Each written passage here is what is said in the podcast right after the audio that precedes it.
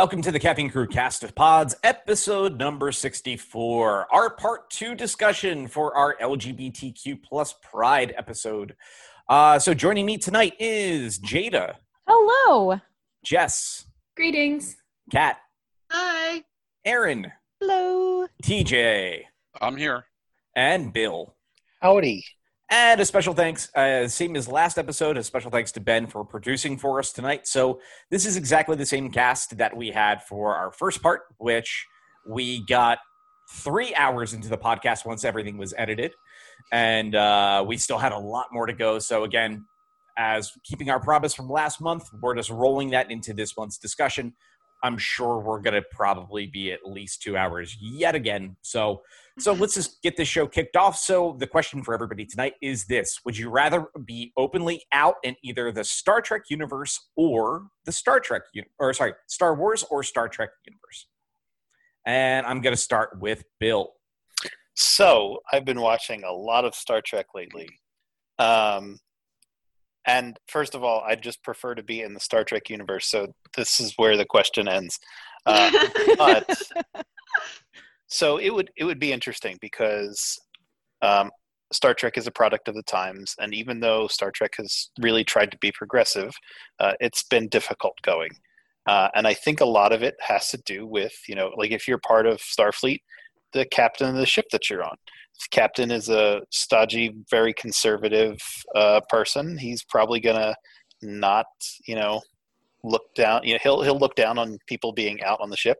Um, but if you have somebody like Captain Picard, it's going to be fantastic. So I would rather be openly out in the Star Trek universe. Uh, TJ. Uh, it would have to be the Star Trek universe. Uh, they seem a lot more inclusive, and if I was out in the Star Wars universe, I'd be regulated to a background character, uh, a token background character. Yep, pretty much. Uh, Jada.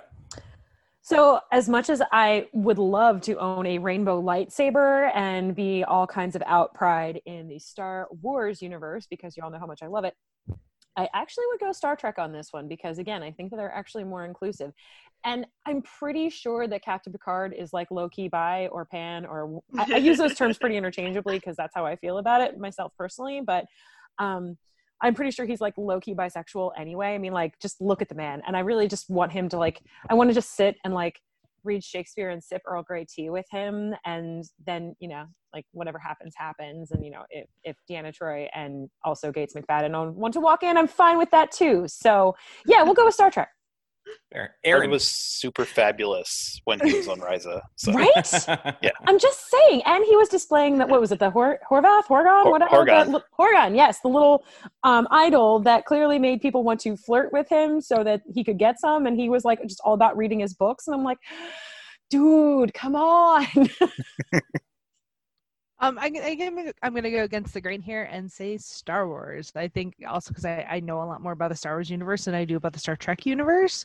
Um, I understand that I'd probably be relegated to a background character, but I'm totally okay with that as long as I can be uh, my fabulous Jedi self. Fair. Uh, Kat.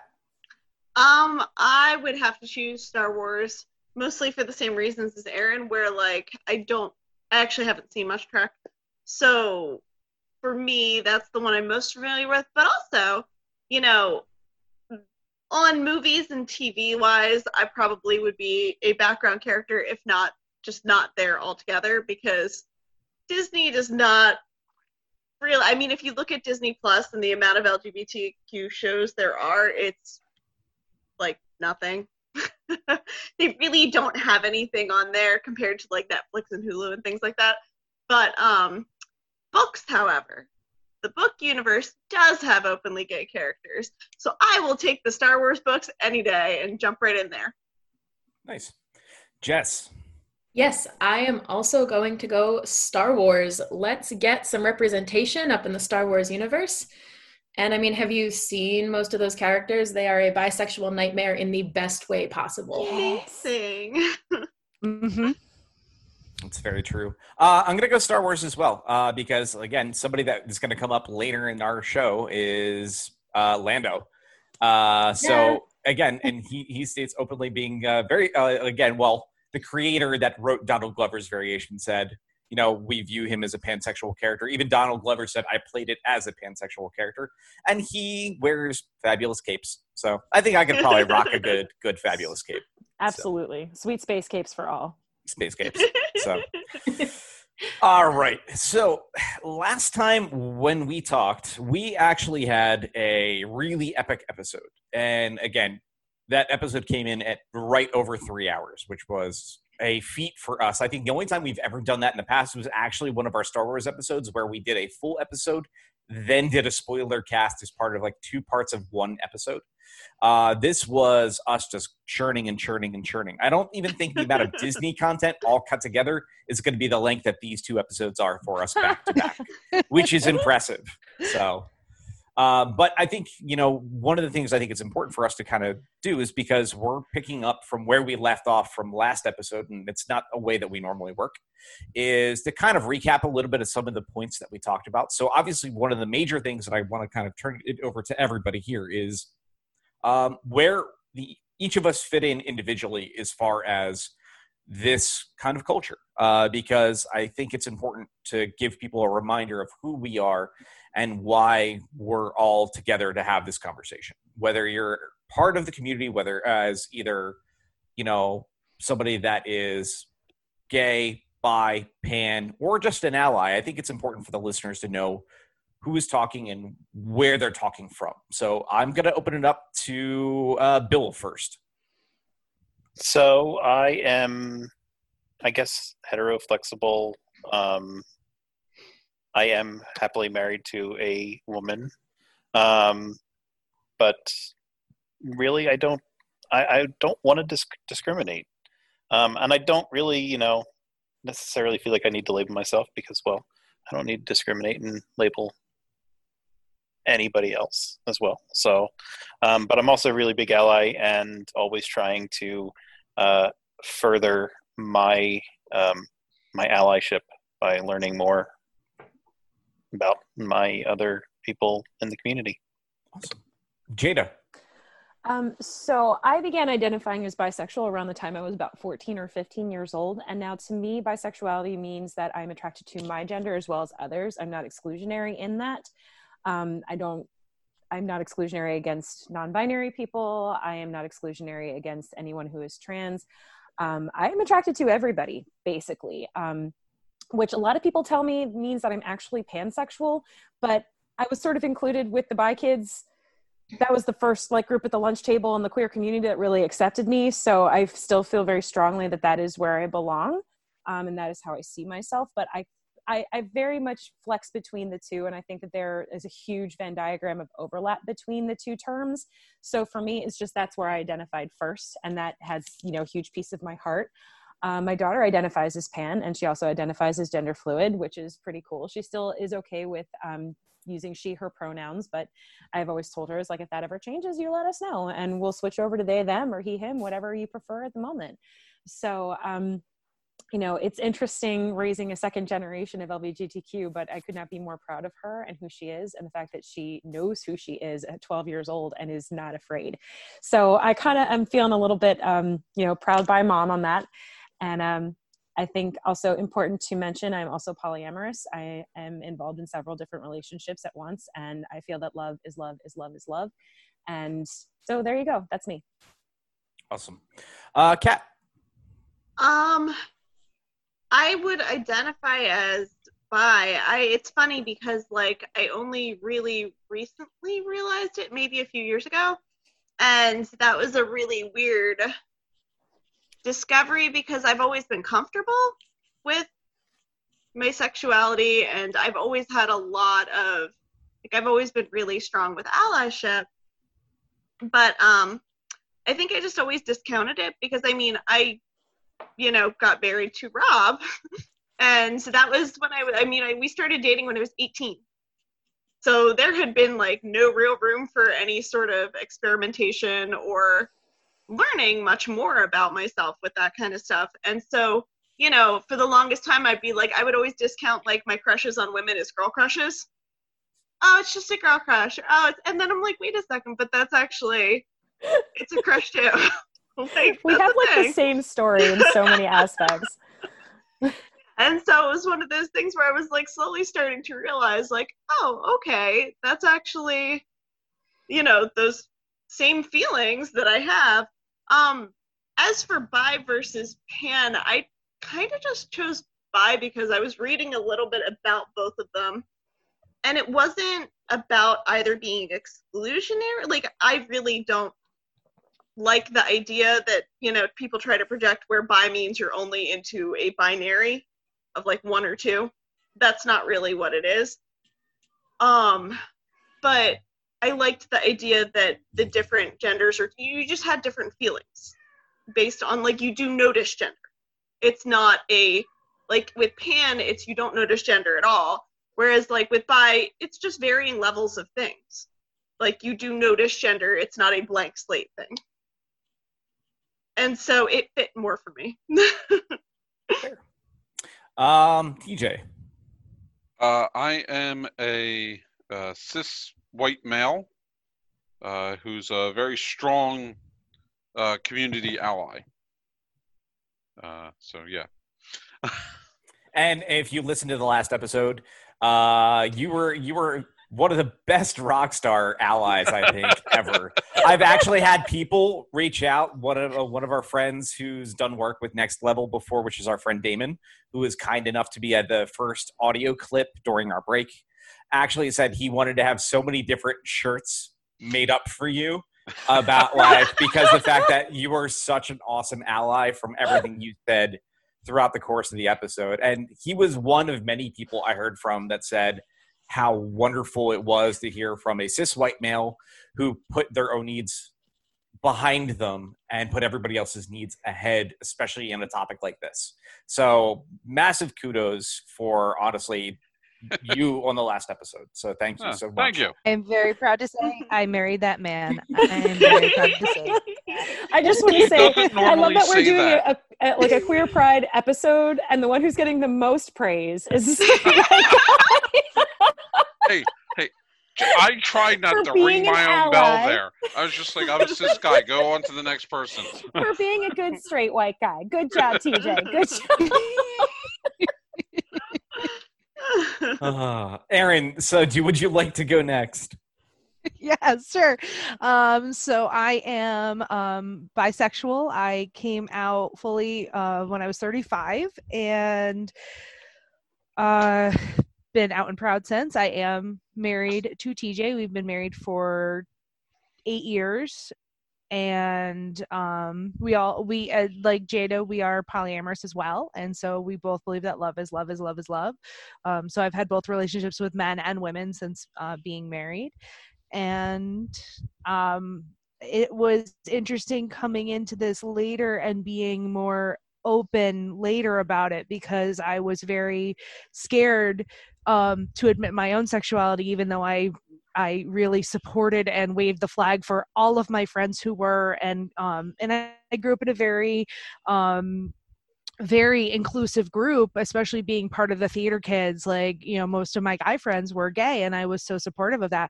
And when it came time to be supportive of myself it took me a while to really get there and i'm very happy that i've been totally out and uh, it's it's it's brought up some very interesting conversations especially with my mom um, trying to explain to her because i was explaining to her about this podcast that we did and uh, I was explaining to her about you know Demi, Pan, like all of the all of the things that have since kind of been added since she she pretty much knows gay, lesbian, bi, and that's about it. So then I had to start explaining all of the different other you know things that are a part of it, and she just looked at me. She goes, "Okay, dear, as long as you're happy," which I thought was the most beautiful thing ever. Adorable. But, yep. Uh, Jess. Okay, um, I am your friendly neighborhood ally. Um, just gonna preface that I have also, similar to Kat, been with my husband since I was like 17 years old. Um, but I just kind of find people attractive.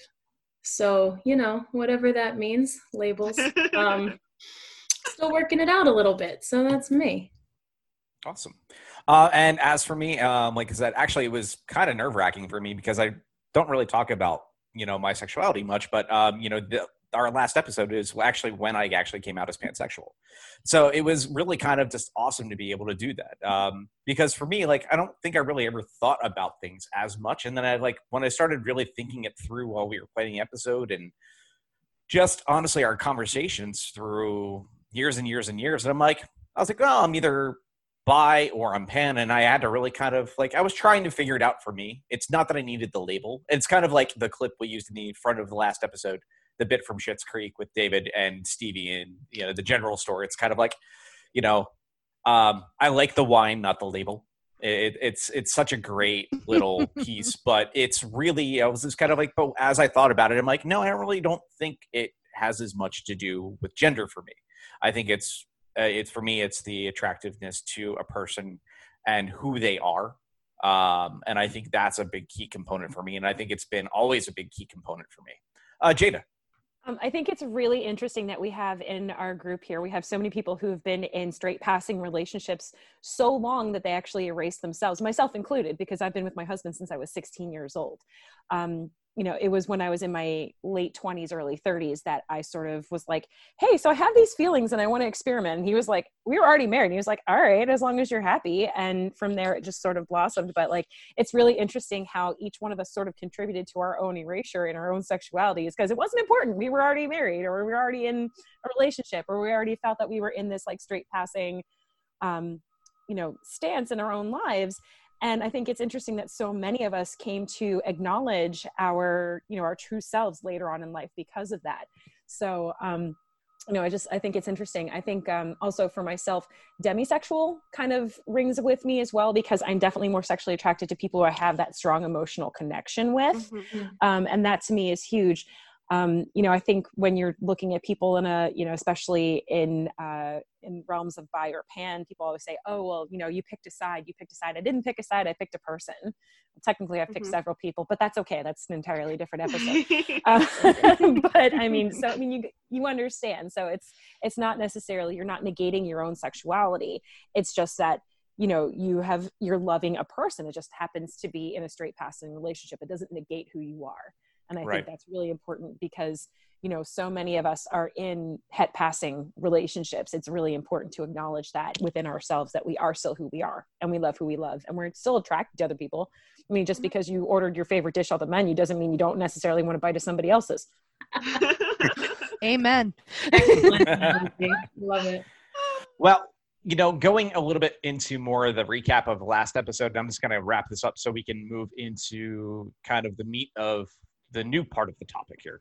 And I think one of the major things I want to make sure to bring up is my favorite part of that episode. Not only was it the conversations we were having, but it was the first time we've ever done something like this, especially at the break. Normally, I do 30 seconds or a minute of a song that randomly fits in with what we're doing, which is going to be what we're doing today uh, for this episode. But last uh, time we had about 15 minutes of audio. It almost was 25 minutes because, again, Damon, our good friend, sent me a 15 minute clip first before I was like, no, no, no, too much to say. Please sum up. you know. um, so I got the, I think it was like a two minute or three minute bit that we we plugged in in the start of our conversation last time. Uh, but it was great getting these accounts from um, friends of ours. Some of them chose to stay anonymous. Some of them, like I said, Damon, who's been on next level stuff, was very. He's like, nope, you can say my name as much as you want about this. It's fine. Uh, but it was really awesome to have all these people give accountings of their story. Uh, and even if it wasn't just their story, it was a positive message, and it was great that we had, you know, um, you know, uh, the kind of the gamut. We had, I think, two. Uh, I think we had a one person that was pansexual, one person that originally identified as bi, then later pan, and then one person that's trans. And it was really awesome to be able to kind of share some strong messages from more people in the community, especially from our friend community that we hold very near and dear to, like just our, our, our everydays at this point. And I, I really think it's really wonderful that we can bring that up. And that was the one thing I would love to say is we have an opportunity. I think that's one area that was under discussed last time was even discussions of uh, you know trans characters and such. And i believe that will definitely fall in line with some of our conversations this evening. I know one of the other things that we didn't get an opportunity to dive into heavily is actually where we're going to start our conversation tonight which is a conversation that's near and dear to many people's hearts on this um, actual panel of people, which is bisexuality and pansexuality, erasure, and pop culture, which is piggybacking right off of what Jay was saying uh, before I kind of tilted us into the main part of the, the conversation here. And I really want to turn it over to all of you to kind of lead the charge of this conversation. Uh, because I think, in all honesty, and I think kind of going about this is there's so much that can be said about all of these things. And we know we are not unlimited time, but we, again, don't want to do another three hour podcast. Uh, so much so that we have a contingency plan for tonight, and I'm not sure we'll use it, but uh, if we need to. But I think it's important that we get across the messages that we uh, we want to get across this evening. So, uh, actually, I think I'm going to tilt it to Jada first in this uh, in this discussion, and I think what one of the areas that it's important for us to bring up in this conversation is where this erasure we feel has been personally most pre- uh, pre- like prevalent. Nah, can't talk today. Um, as far as pop culture is concerned as well. So. Um, well, pop culture being what it is, I think there's always a lot of misconceptions. Um, and I think some of the biggest ones, there's a ton of really bad misconceptions um, that fly around about bisexuality and pansexuality. And again, I kind of use them as in, in my there there's a huge Venn diagram overlap in my brain as to what those two sexualities are. And I know there are differences. Um, but I know that a lot of people who are bisexual and who are pansexual feel that they're discriminated against by people who are straight because you're not necessarily you don't necessarily feel like you fit in and a lot of people who are straight are like oh well you're just going to cheat on me with somebody from another gender or somebody of your own sexuality.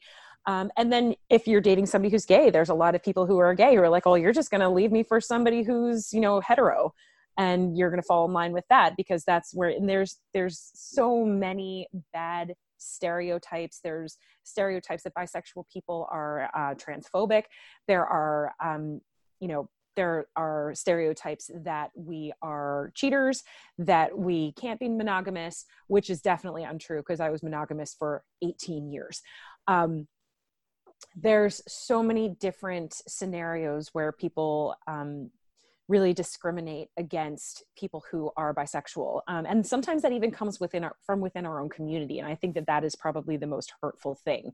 Um, because we as a community as um, the queer community and i know all the different letters lgbtqia and all the things if we sum it up and la- like we did the last episode where we just kind of summed it up as queer we all need to stand together and pushing somebody out because you know we feel that they might be this or they might be that. We need to support each other. Um, and I think it's also important to remember that you can define yourself, but defining other people or passing off your negative opinion of somebody as fact, especially to other people in you know social areas, is incorrect and not the right thing to do. Let listen to other people, and if they tell you that, oh, you know, this is not correct, or you know, I think you may be spreading misinformation, maybe listen to them and understand that they're coming, they're trying to tell you from their heart what they feel and how they feel. And if you're misrepresenting them you're doing them a disservice as well as the rest of our community. Um, as far as representation in pop culture it feels like anytime you have a bi character it's like they're just waiting for the right person who's straight and they're going to fall in line with that straight. So it's i've seen that in different books. I've seen that in different movies. Um, sorry rob go ahead. Oh uh, I, I was gonna say honestly, one of my favorites recently, and uh, you know, is actually from Rosa coming out in Brooklyn Nine mm-hmm. I think that was that was great because it's something that you just actually brought up earlier on, Jada, was the fact that a lot of times we're responsible for our own erasure, and mm-hmm. Diaz's character falls in line with that ideal until she actually comes out to her family. Yes, and it, it's it feels like it's such a common thread. Mm-hmm and I, I, love that you know during the scene with her parents and she's talking about um, you know they're they're even playing a party game. They're playing uh, like what pictionary or win lose or draw or something like that.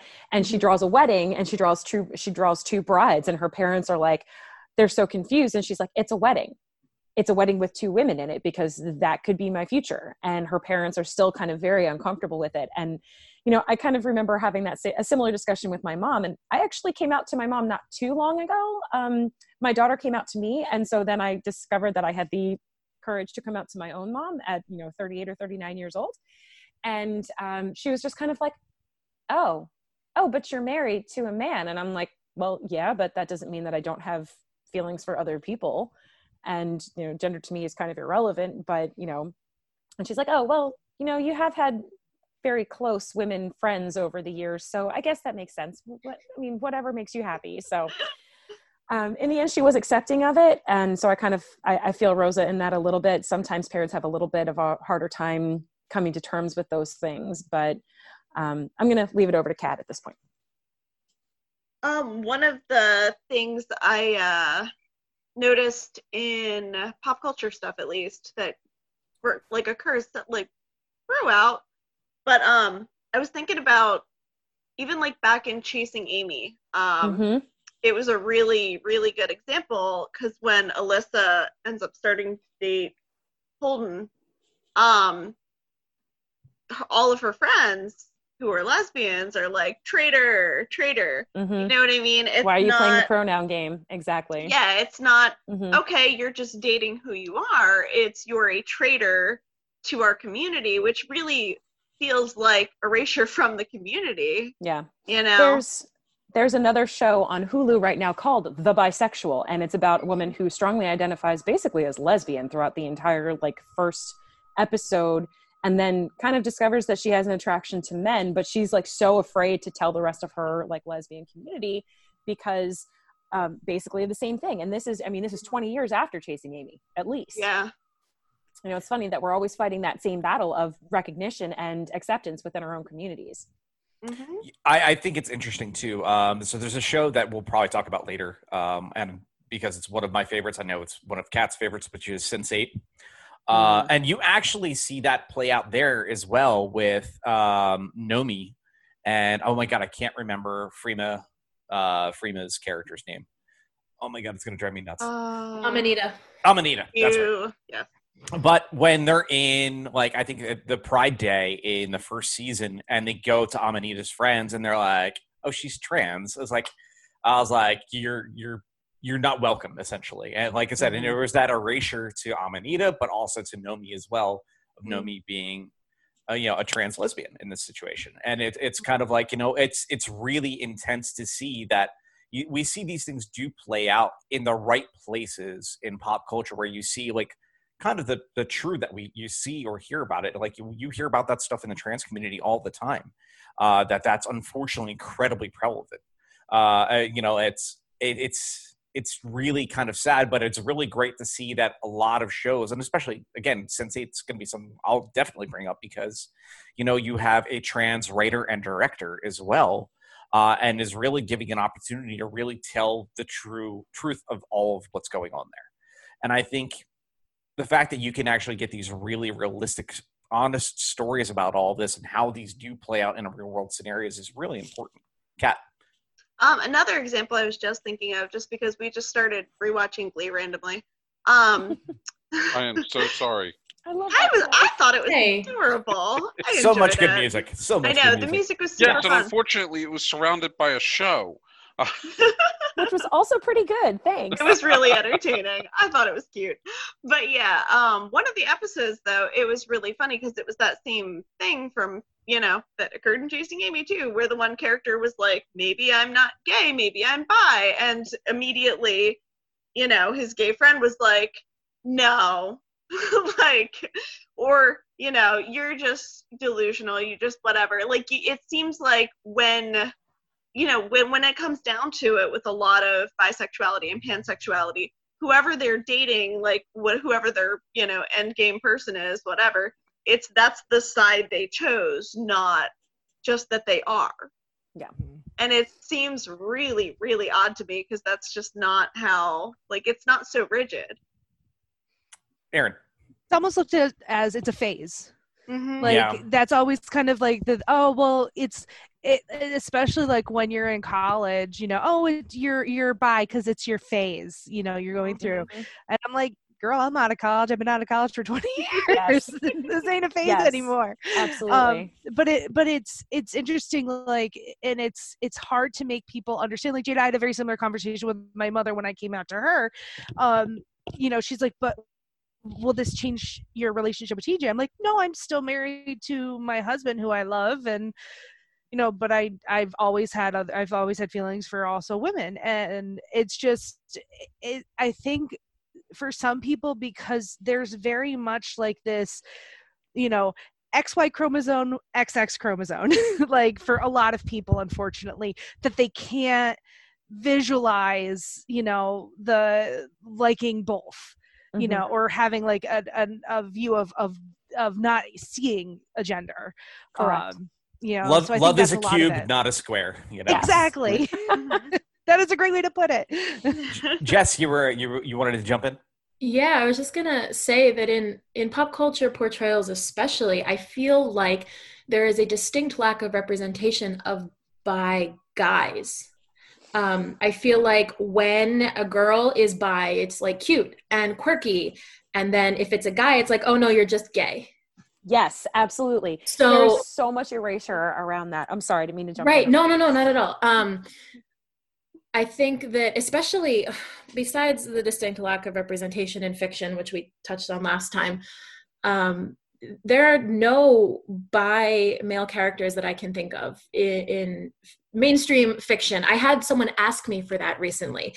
What is a, a story about a bi dude where he does not end up with the same sex at the end? And i was like dude i don't even know. I don't have any options for you. Um and Yeah. What what what is that, Kat? Um, so actually, this is again, this is like me and the other romance writers bitching about shit and trying to do something about it. But um, my one friend, um, Landra, she writes BDSM romance, and the book I just edited for her, she um has a bi guy and a bi girl who end up together. excellent Sh and I mean, like, you know, it's she's really like we're all really trying because the same thing like when I have characters that are bisexual that end up with you know like I wrote um a female female novella trilogy. And there were two bisexual characters in that. But at the end of it they were still bisexual. Like I'm not erasing their like that's ridiculous. Just yeah, you because don't like they all end of a up sudden with become who a they- lesbian.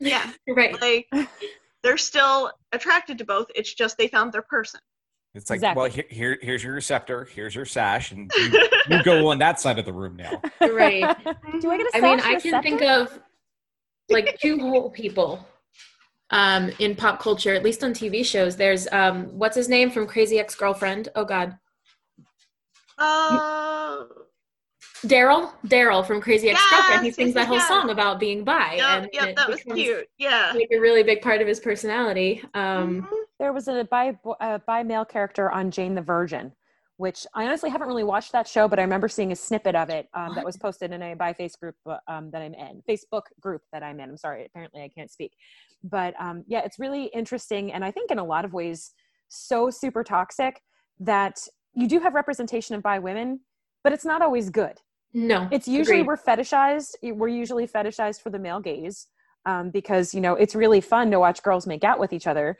um, Yeah. but it, bisexual males are usually all but erased or it's usually well they're really just secretly gay but they're trying to like still seem straight Mhm. um, and it it's it's never it's never good so I, i'm really glad that there are writers like kat out there and your friend landra who are writing really good stories about bi and pan men and women and people of all genders so that we can feel that we're represented in most of pop, in pop culture at least in some way So, is anybody else would like to chime in on this part of the conversation, or do we want to get to one of the big pieces that I know we're going to spend lots of time on? Kat, you have something more you want to bring up? Um, I just wanted to say some of the really, really good representation of Biopan, or like that does not erase Biopan, is um, Legends is just top freaking notch with that because like throughout Legends of Tomorrow, um, between Sara Lance and Constantine, they like they're just amazing. Like they really did a great job with And the unsung and the unsung hero, Gary, Oh yeah, Gary. Jada. um, i think another series i think we talked about this one in the last the last one that we did but i think um, lost girl did a really good representation Yeah, of yep, yep, yep. of queer culture and also i mean they did more of a bi female but um you know they really didn't have her discriminate against anybody and in the end of the series she ends up with a woman so Mhm. i think that's actually pretty quality representation She ends up with a woman, but she also like Dyson's still not off the table. Like it's very which i'm totally fine with yeah. i mean it's very like it's pretty much like okay, well you can have her for some time and I'll have her later. Like in the poly community that's how to be there we go. Jess. final person that I thought of was uh, Captain Jack Harkness. Um, I think his because in, in Doctor Who he's like fun and flirty and that's fine and everything. He flirts with everyone, but then you get into Torchwood and you get into him and Ianto, and it was just I thought it was a really great story and the represent. Oh my god, it's heart wrenching. And Jack odd- and Ianto. And oddly, now too, with Jodie Whittaker is playing one of the doctors. yes. If she has any, I don't know. I, I haven't watched in a couple of years, so I'm completely out of the loop. So essentially, Doctor Who is very much probably very pansexual or bisexual as well. I So, would say yes. so It's interesting when you um, get into this discussion of it though, because you're talking about aliens who are not human. So would we call it like omnisexual at that point? Maybe. University sexual doesn't Jack? Doesn't Captain Jack say he's omnisexual? Yeah, because I think he does, yeah. It makes yeah. sense. Yeah, because you know if it moves, he'll sleep with it. Uh, um, one more quick one i think um, wasn't there there was also black sails there was some pretty good representation Yeah. Um, yeah. in black sails. i thought well, that, I'm was really well gonna- done yeah. Mhm. And we can put a pin in it there because we have a whole section later where we're going to talk about our favorites across the spectrum. So, um, so let's move on real quick. Uh, and I'm just realizing I could have done the little special hand signal for our producer and say, okay, but it's we're already past at this point. So, yeah, I may have to use it in the next part anyway, so it's fine. I don't want to abuse it too much. All right. So, since the last episode, the pop culture role has exploded yet again. Uh, and I want to be very careful to preface this up front. Um, so, this conversation is not diving into things like cancel culture or anything like that because that's a completely other ball of wax. I'm sure one that we're going to eventually have to tackle because I think it's a conversation that's really important to have when we talk about pop culture. But I do think that it's important to have a conversation regarding creators' personal views uh, and how it impacts fans' just enjoyment of a franchise or specific characters. Um, obviously, the big one that we're going to be talking about tonight is J.K. Rowling, uh, especially very recently. Obviously, though, it doesn't. It goes beyond even things like that, though. Right now, too, and even further back into people like Orson Scott Card when we talk about Ender's Game, and the list just goes on and on and on. But those are two of the biggest prevalent ones. But I have a feeling we're going to focus uh, pretty heavily on J.K. Uh, this evening. So I'm going to turn it over to TJ because it's been a little bit since he's kind of really dived in, and then I would love to hear from Bill because he's been really quiet. So to bring some some people up to speed, uh, the latest from J.K. Rowling, uh, and this will sort of give a timeline for where we're at when you listen to this episode. Uh, a children's website uh, stated that her views on uh, the trans community were harmful, uh, and then she threatened to sue them unless she they took down that opinion. Uh, Jess, Well, to give a little more context, this was also after she published a 3,600 word essay on her website, basically doubling down on her views about trans people. Please continue, TJ. Um, I enjoyed the Harry Potter books. I didn't think they were the best thing since sliced bread. Uh, they kind of lost me. Excuse me. Uh, they kind of lost me after the fourth book, but uh, fifth book because I, I don't like self fulfilling prophecies. Spoilers for like a twenty year old series, just for the record. um, but yeah, I'm kind of done with her. I will still enjoy the Harry Potter books that I own when I go back to reread them. But especially after the last movie bombed so hard they it killed a franchise, I'm kind of out. I don't need her to enjoy the books. And me rereading a book I already own isn't going to give her any more money. So I'm- I'm okay with that. I'm gonna dive in real quick to a quick point because there's two people on this call that can really speak to this heavily, and there's a big piece that comes up very often, and I'm going to let Jess or Kat explain this, but it's the concept of Mhm. death of the author. Uh, and I think that kind of comes into play with a little bit of what TJ is saying, but obviously we're in a different situation here. Yeah. And I think to leave it over to an author and an editor and, you know, and somebody that's actually now working more in the, the actual field as well, even deeper as far as uh, your, Jess, you're now working to do agent work, correct? Yes. Yes, yes. yes. literary agency I'm currently working Right. one. And um yeah. so I I figured this is in the two of your wheelhouses amazingly. So uh so I'm gonna leave it over to I'll I'll Jess or Kat, feel free to take over. I think Jess, you were ready. I'm very ready. Go ahead. And please feel free to stop me when necessary. Then um, get ready. I would just like to preface that authorial intent means nothing after you've published the book. I firmly believe that as an editor, as someone who has written books, um, once you put it out in the world, it's not yours anymore. It's in the hands of the readers. And if you don't like what they have to say about it, whoops. Um, this was really personal for me because I have been a huge Harry Potter fan since I was a child. I was part of the generation that grew up alongside the books. I was nine years old when I started reading them, and 17 years old when the final book came out. Um, so this one hit me kind of hard. I knew that she had been silently supporting these people, the TERFs, for quite a while. Trans exclusionary radical feminist, for anyone who's a little confused.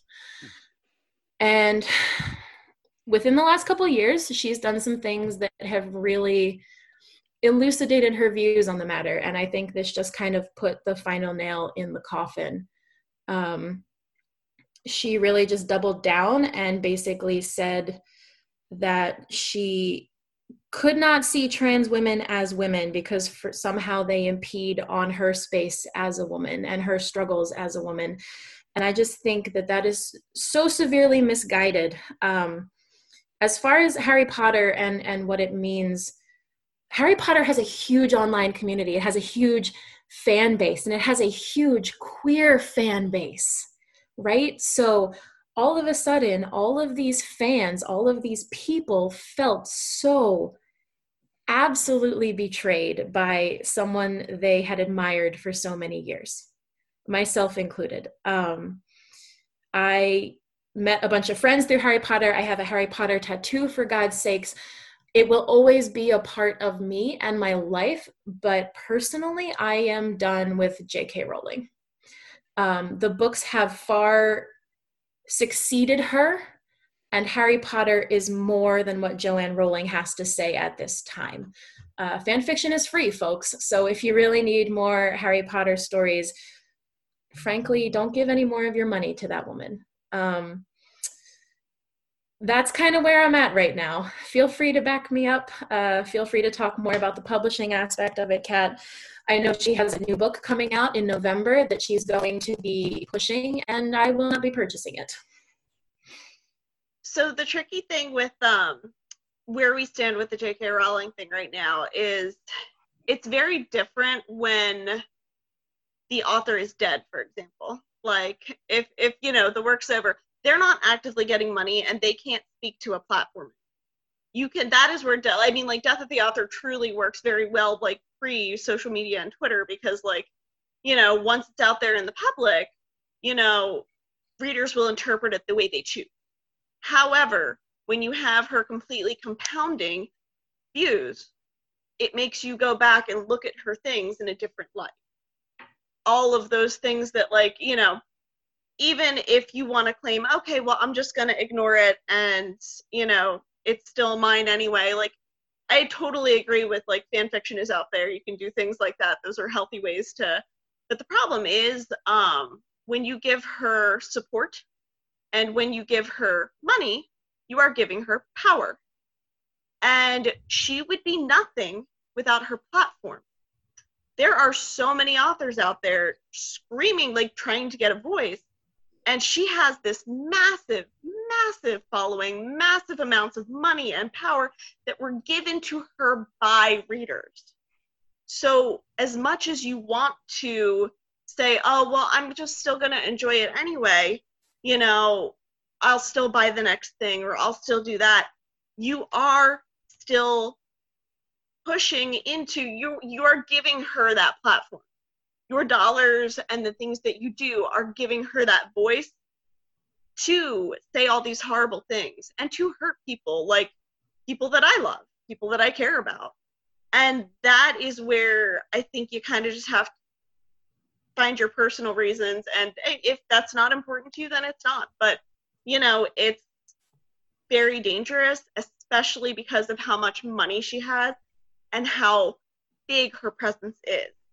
And when you consider that she was given that presence by the sci-fi fantasy community, and I I have like the sci-fi fantasy community has a huge, huge amount of queer folks. Like you know, we'd glom onto sci-fi fantasy. That's where like you know, oh, like there are outcasts here. There are people who are different here and that's what harry potter used to mean well when you have this woman who is actively damaging her own community how mm-hmm. are kids going to take that? Like future generation. They're not like these kids that may have liked it growing up well they're growing up in a world where you know being trans being gender fluid being pan is normal. That's like so then you have this old crotchety woman who's just like her she's killing her own franchise to future generations because kids aren't going to glom onto it as easily if they hear this old lady screaming about all these horrible things. Jada, it looked like you wanted to jump in real quick. Um, so my daughter actually took white paint and whited out J.K. Rowling's name and painted a trans flag over J.K. Rowling's name on all of our Harry Potter book, and I am completely supportive of this. Um, you know, she still loves the Harry Potter series. She's named after Lily Evans Potter, for God's sake. So, mm-hmm. I mean, obviously, I'm also a huge fan of J.K. Rowling's work, but it's like, it almost makes you feel dirty, you know? Mm-hmm. Um, as much as I loved it before, I have, you know, like I have a Deathly Hallows symbol t shirt that I got in Harry Potter world that I'm like, I don't feel comfortable wearing that out anymore. Uh, I, I, I, I, I totally get it real quick because when we did like, you know, like positive female characters in rep- in media, and then I'm like, you know, and just trying to think about things like when I was 18, I got a picture like a, a you know an uh, the Alex Ross painting of Harley Quinn and Joker tattooed on me, mm-hmm. not thinking about that context at all because at that point in time that character was a in a children's TV show. Yes. The context wasn't really even there yet. And it, all of a sudden, what it stands for and what it's on you, you're like, oh, crap. And you have to, you do feel dirty about it. It does yeah. hurt a little bit. Absolutely. I mean, it's the same reason why I don't eat Chick fil A anymore. I haven't eaten Chick fil A since like 2010 when their business model showed that they were donating money towards, you know, anti LGBTQ community, uh, you know, char- charities or whatever. But yeah, she's actively stomping on her own community and her own fan base. And not only that, but you're picking on like literally the, the one, like the kids who get bullied the most, the kids who need the most love and support, and you're actively going to stomp on them. Like it just, it, it really breaks my heart. It breaks my heart as a mother. It breaks my heart as a reader. It breaks my heart as a Gryffindor because I'm sorry, I thought we were the brave ones who fought for everybody, mm-hmm. and it just makes was, me sad. Who said she was a Gryffindor?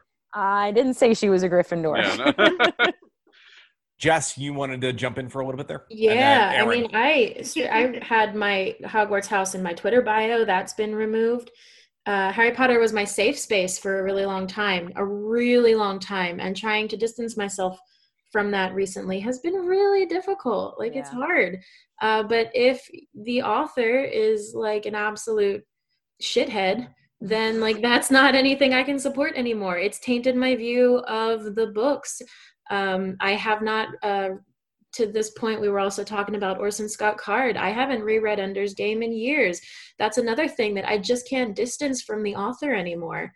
Um, and again, that's a personal thing for everyone. It, it's a very personal thing when you identify so thoroughly with a fictional world, fictional characters, etc., and find your sense of belonging there. So I'm not going to sit here and tell anyone how to react to this or how to continue to engage with the media, but uh, man, there, there's a line and she crossed it. Yeah. Erin. Crossed it hard. Uh, so it's it's funny. TJ and I have had this conversation a bunch of times over the past five years of uh, being of like the ability to distance the art from the artist. Um, I've had it a couple times, especially with things like you know these like what Bill Cosby did. I grew up listening to his comedy. I have a big um my there's a bond with my father because of that comedy because that's kind of we we make personal jokes that way and i don't have a very good bond with my father so like anything i can pull from that but it made that dirty and uh you know actors who we've found since are awful people but I still love their work, you know. But so I, I understand this idea of yeah, you feel that that dirtiness. To me, I am I am of the personal belief that Harry Potter has become much bigger than J.K. Rowling. Yes, she created it, but with the movies and like the world of Harry Potter and Universal and stuff, so I still will wear. I have t- my T-shirts. You know, I will still be my proud Hufflepuff self, but I I will no longer support her in anything new she writes. Um, we'll definitely like TJ and I are definitely talking about once this pandemic is over going down to universal and actually seems we haven't seen the expansion to harry potter world and we do want to see that you know so that kind of stuff we're kind of okay doing but nothing that will just uh, give money directly into her pocket um, Bill, you've been pretty so, quiet for a while, so I'd really like to hear from you. So yeah, no, so so obviously, you know, things like Harry Potter spans so much, from books to the movies to all of the side merchandising and world uh, building, theme parks, things like that. Um, obviously, you know, we know that J.K. Rowling gets a cut of everything uh, from anything that might possibly be sold. But think about all the other producers and creators and creative voices that were you know that went into the movie that have gone into the theme parks and had gone into creating these characters that people have built built you know bits of their lives around um, but I know actually it's funny because Ben just chimed in with the name of uh, you know people that we can't necessarily watch anymore. Um, with Kevin Spacey, I can't tell you the last time I've watched anything with him in it. I just can't do it. Um, I really I haven't watched Harry Potter in the longest time. Uh, I'm certainly not going to go out and see any of the new movies. I'm not going to get any of the new books or anything like that. Um, but I definitely think it is a very personal decision. Um, you know, some people have done things that are much worse than others. Obviously, people like J.K. Rowling are still using their platform to uh, further cause harm to the community, which is something that I think we need to be careful of. Um, for people who aren't using their platform to cause harm, you know, current harm to the community, be careful with. Um, but again, it's a it's still a personal decision. Yeah. Uh, you know, one of the things I really want to bring up with a lot of this, and I, again, this is not to kind of get into cancel culture kind of discussions of this stuff, but I really think that it's also the role, though, of people like publicists and publications and any of these other different groups to be like re- reaching out to somebody like you know, like a J.K. Rowling or any of these people that are actively engaging in this type in this type of culture really heavily and being like, look, like if you want to roll and continue to have a career, you either need to actually like figure out where you stand and if that's the case you have to realize that there's rep like you know ramifications of, of these things and it means that we won't carry you anymore. And those groups need to actually put their foot down on those things. Like it's a shame that most of them probably will not. I know kat definitely is ready to jump in. I know they won't. But i mean like it's for a good example is like you have groups like you know erin and i are real big junkies with theme park stuff. Um, you know, Universal Studios is making Epic Universe, and there was another third expansion to the Harry Potter group uh, worlds that they're planning there that was supposed to be around Fantastic Beasts. Well, they got cold feet on Fantastic Beasts, and now they're even questioning if they want to change that into something completely unrelated now to it because they're concerned about blowback. Uh, Well, they and- got cold feet on that entire park. well, no, it's it's still happening. It's they're they're actually apparently still Yeah. moving forward, but that's a different conversation. Uh, but I mean, it's I would like to see more of them say, "Hey, we're distancing because this now reflects on us as well, and that's not what we are as people." Kat, Mhm. Um, unfortunately, the way, at least like with a lot of that, I mean, so much of it works is, again, and this is the problem with her specifically. Like, there are a lot of authors that really wouldn't be in this situation, like, you know, that wouldn't need to have the plug pulled so fully that you could still enjoy and it wouldn't be a problem. She has way too much money and power. Way, way, way too much money and power. And we have given that to her. And that's the biggest issue because it's like she is a unique situation most authors like i mean she's the like lotto you know thing that all authors talk about of like oh you could be jk rowling. No that type of situation does like that is so so infinitesimal and rare. Like it is unreal how like different everything is with that. The amount of money she pulls in the amount of power and platform that she pulls in they they're not going to say shit. Yeah, no, I, I I do get that. I think what it is for me, my my hope is that with J.K. Rowling, you know that's not going to happen, but it needs to be a cautionary tale to other cr- creatives that it's kind of like, look, if you're going to engage in this kind of type of thing, and you don't have that power and pull, that companies aren't going to opt for that to be able to continue, and that's what needs to happen. Jess, really quick um yeah as far as like the publishing industry aspect of it goes she is the anomaly she changed the face of the publishing industry unfortunately she's already earned her money from it. Um, and she's gotten so rich and so powerful like kat said that i feel like her publicist should have just put a stop to it. But they didn't because she has that much clout and that much power. Um, also the the place where it could affect change the most is on the fundamental level of independent bookstores. If these bookstores agreed to to stop giving her as much purchasing power within their stores if they did, d- decided to just stop selling them or or having the harry potter section be that big that's really where things would change I mean, again, she's already made her money and she's made her royalties and she's going to get them for years to come. But that's really where, on a cultural level and on a fundamental level, changes could be made. TJ, it looks like you wanted to jump in for a little while now.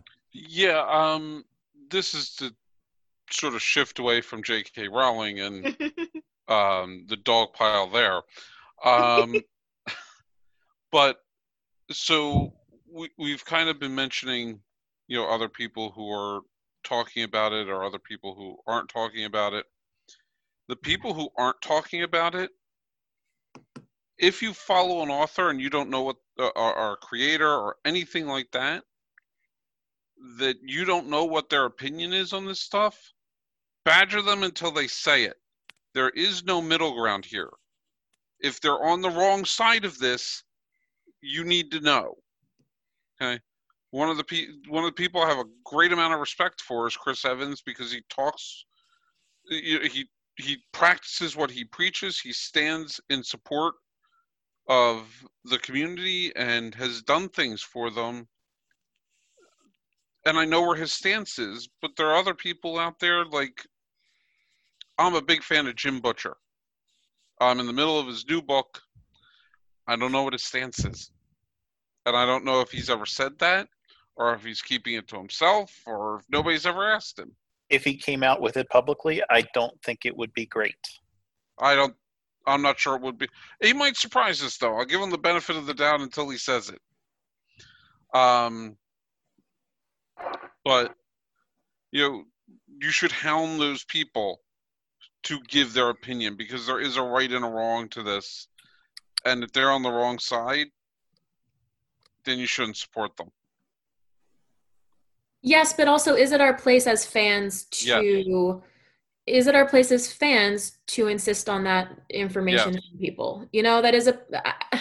It's really hard. Like you don't want Yeah. to be No, badgering people you don't want to harass, but at the same time, but here's the thing: for the There's a people line. who the people who are on the right side of this, it's not harassment. You go, where do you stand, and they'll tell you. If they hem and they haul, they're on the wrong side. This is a black and white issue. Not necessarily. But Again, you're everybody's getting allowed to have their own opinion. Yes, but it it is also everybody's allowed to be informed about your opinion. Sure, but what is a black and white issue? For example, like you're, you know, everyone has opinions on very specific things, and your views are never going to 100% align with everyone else's. So so- you may have someone, Yes, uh, what I mean is if you support the community or if you're against the community. Fair. That's black and white. There is That no is. middle ground on this. Okay, it's like saying, "Hey, uh, I." i- It's the difference between saying is somebody saying Black Lives Matter and All Lives Matter. Well, the guy who's saying All Lives Matter is wrong, and he's probably racist. Okay, if you say you don't support the LGBT community, oh crap, what did I just hit? Um, then you have the right to know that and the right to choose whether or not to support them. I'm not saying you have to badger them to change their mind, but you have the right to know where they stand. Yes, but not everyone has strong stances. So someone may be in the middle of it where they're not actively causing any harm, but they're not like actively supporting, but they're not doing anything negative, which is why they haven't come out with a strong stance. So I think that's not necessarily the right approach Hmm. for everyone. Uh, Bill. TJ, think back to your story of when your father talked about the gay man that he knew at work. Yeah. He said, "Well, whatever they do in their own time, that's fine with you know." Yes, but that's still that's still support. It you, might not be you see that as support. support, but not everybody Not- sees that as support. That's just letting people do their own thing. That's ambivalence. That's not support. It's not taking a But black they're and not white saying stance. that they're wrong, and that's where I'm getting. That's where I'm getting at. Support to me is let them be who they are. There's a not- whole there's a whole lot of ground there, and there's there's a whole lot of gray area in there. Okay.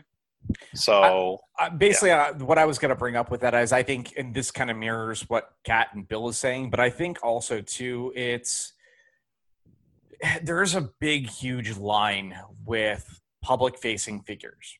Absolutely, like a massive one. And a lot of those people are like, look, like I go through a publicist to make a lot of major statements or things like that. Because guess what? We're also a culture, especially as fans, that hold every single word for word for word that is uttered and the way that they're uttered under a microscope. And if one word is uttered incorrectly, we're also that same culture that will decimate somebody for the wrong reason. Think about like, um, and I hate to utilize this as, as a reference point, but like a year or two ago, and as again talking about cancel culture, when like an allegation would be made about somebody, and then the world would turn on them at the you know the, the flip of a coin, only for two weeks later to find out this allegation wasn't true. That person's been through the muck. You're also doing that to their family, uh, all of these other people. And unfortunately, we are a culture that has embraced that so horribly. And I think that also scares a lot of people from wanting to come out to say anything.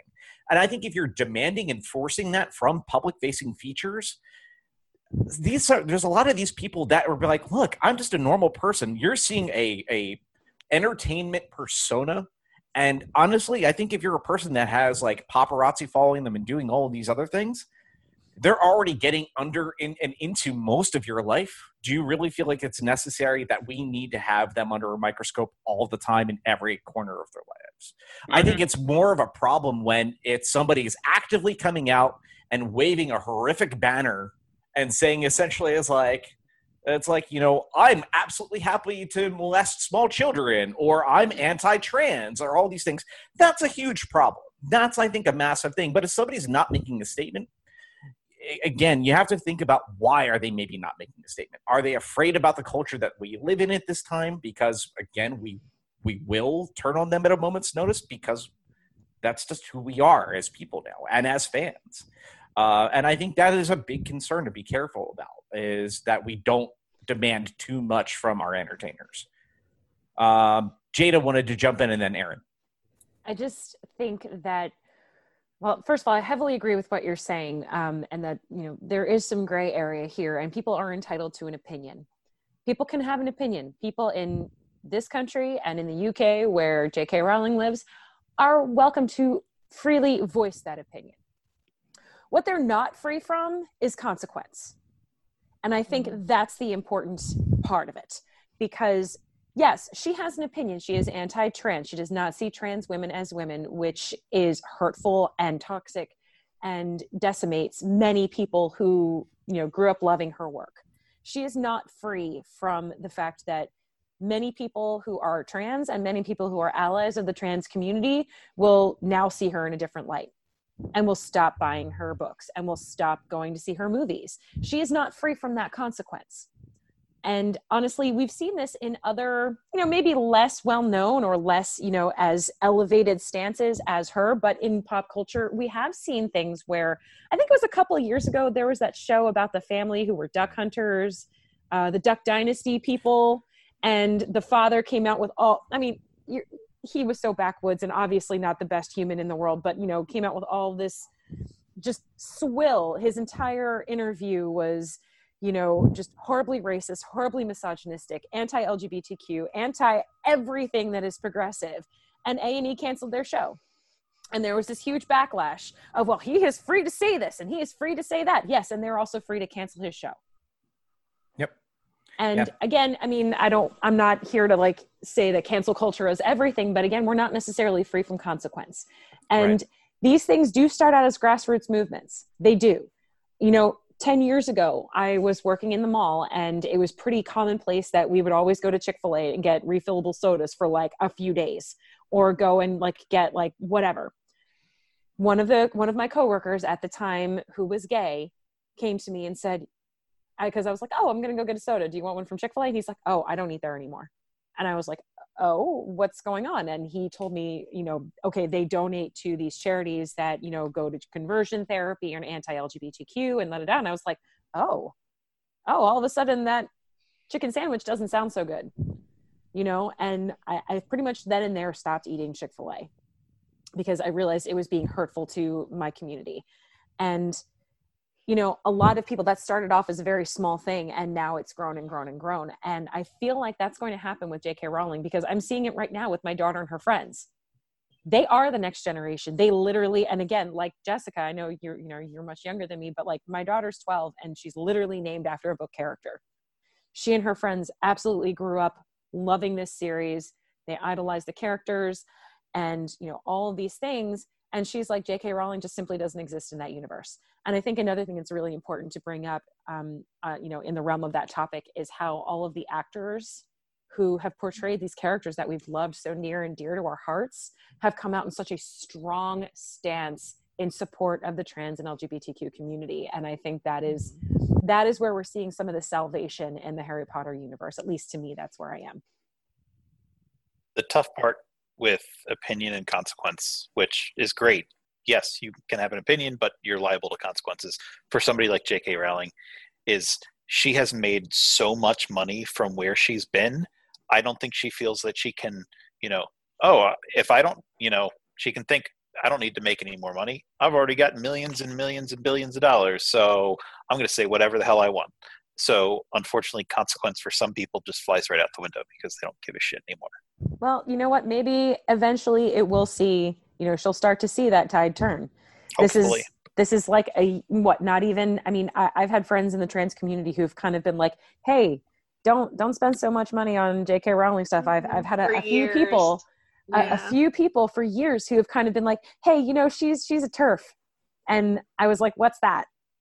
And they explained it to me um you know and i'm like oh that's really awful. Um but you know then there we were going to harry potter world or there we were like I, there's and, and trust me i'm not always i'm not proud of that. Um but there's also like there's something to be said where it's like i think that you know now she's become so vocal with it that i think that we will start to see it. It's not it's floods don't always start out as a tidal wave it may start out as a trickle it may start turn into a stream and from there it'll build and build and build but i think eventually she's going to find that all of her money really cost her, you know, and her her strong opinion about this really is going to cost her a huge amount of fan base. And I think that in the end, you know, maybe there will be some consequences that she'll acknowledge, but who knows? Maybe you're right. Maybe we've already given her too much of our money and that's on us. But at this point, it is what it is. To kind of really you know wrap that part of the conversation up here uh, before we go to break because we're already at an hour. Uh, and congratulations we're through two bullet points. So uh, but i think one of the things that's really tricky is with a lot of that and I, again from what i said earlier i don't want to sound like i was trying to stand on the opposite side of things. It was more uh, it, we're on a very slippery slope i think with where all of these things fall. Um, and i think uh, you know, there was a great situation earlier that I think kind of mirrors a little bit more of what I was talking about, where there was like um, sexual uh, assault allegations that came out about a writer, and then all of a sudden the Multiple community, writers. right, and then but the community turned on other other writers that th- that those writers knew and said, "Well, you're their friend.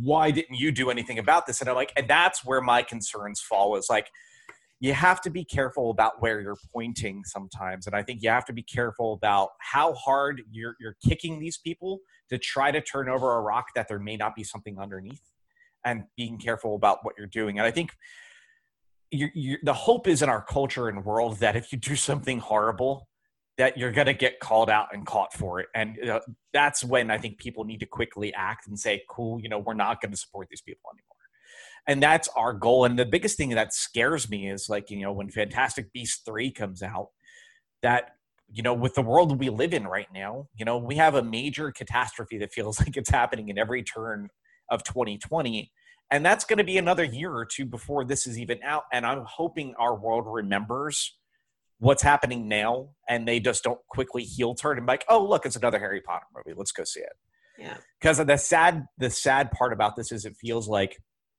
whenever that opens up whether it's in 2021 or 2022 you know you're going to see box office numbers that are out the ass again and you're going to be like well we learned nothing and it's kind of sad to say. Um, and i really just hope that we can try to start retaining knowledge about the things that are happening in our culture especially in the pop culture and entertainment world and trying to start putting focus on people that deserve it.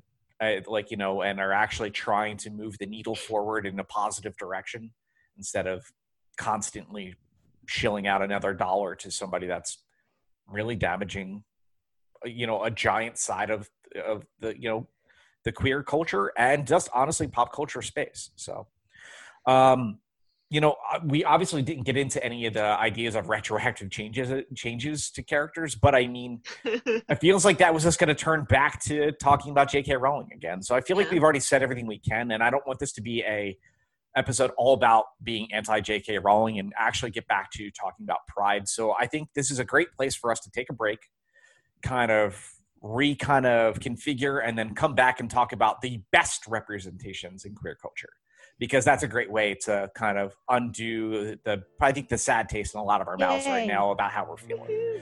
So why don't we take a couple minute break? We'll be back, and then we'll we'll turn this into a more positive spot. So uh, we'll be back in just a few.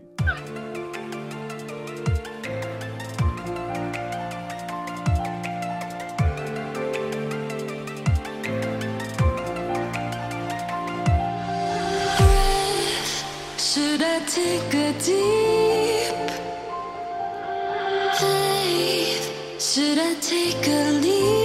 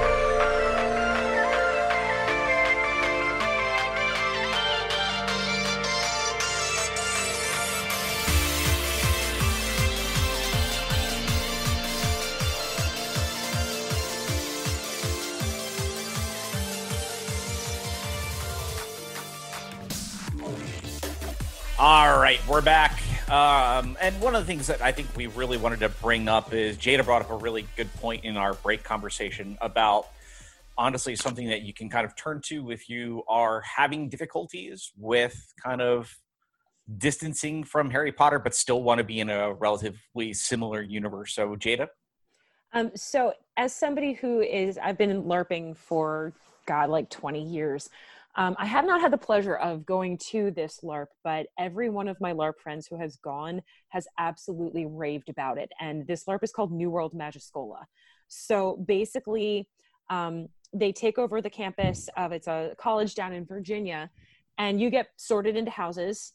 Um, there are some people who kind of choose their houses, other people who kind of like want to kind of get sorted when they get there. Um, and you can either play a student or faculty. Um, a dear friend of mine who actually is um, he has a college professor. He goes and teaches magical ethics at Magischola. He's been going for, well, obviously not this year, but he went for two years prior um, from when they started that LARP. And it's incredible if you ever get the opportunity to go and you want to kind of have that experience of the magical world, doing things like having, you know, the hug, the, the end of the season ball. Um, there magic dueling, there's classes, there's all different things that you can be involved in, student life, that sort of thing. And it's a weekend where it's full immersion.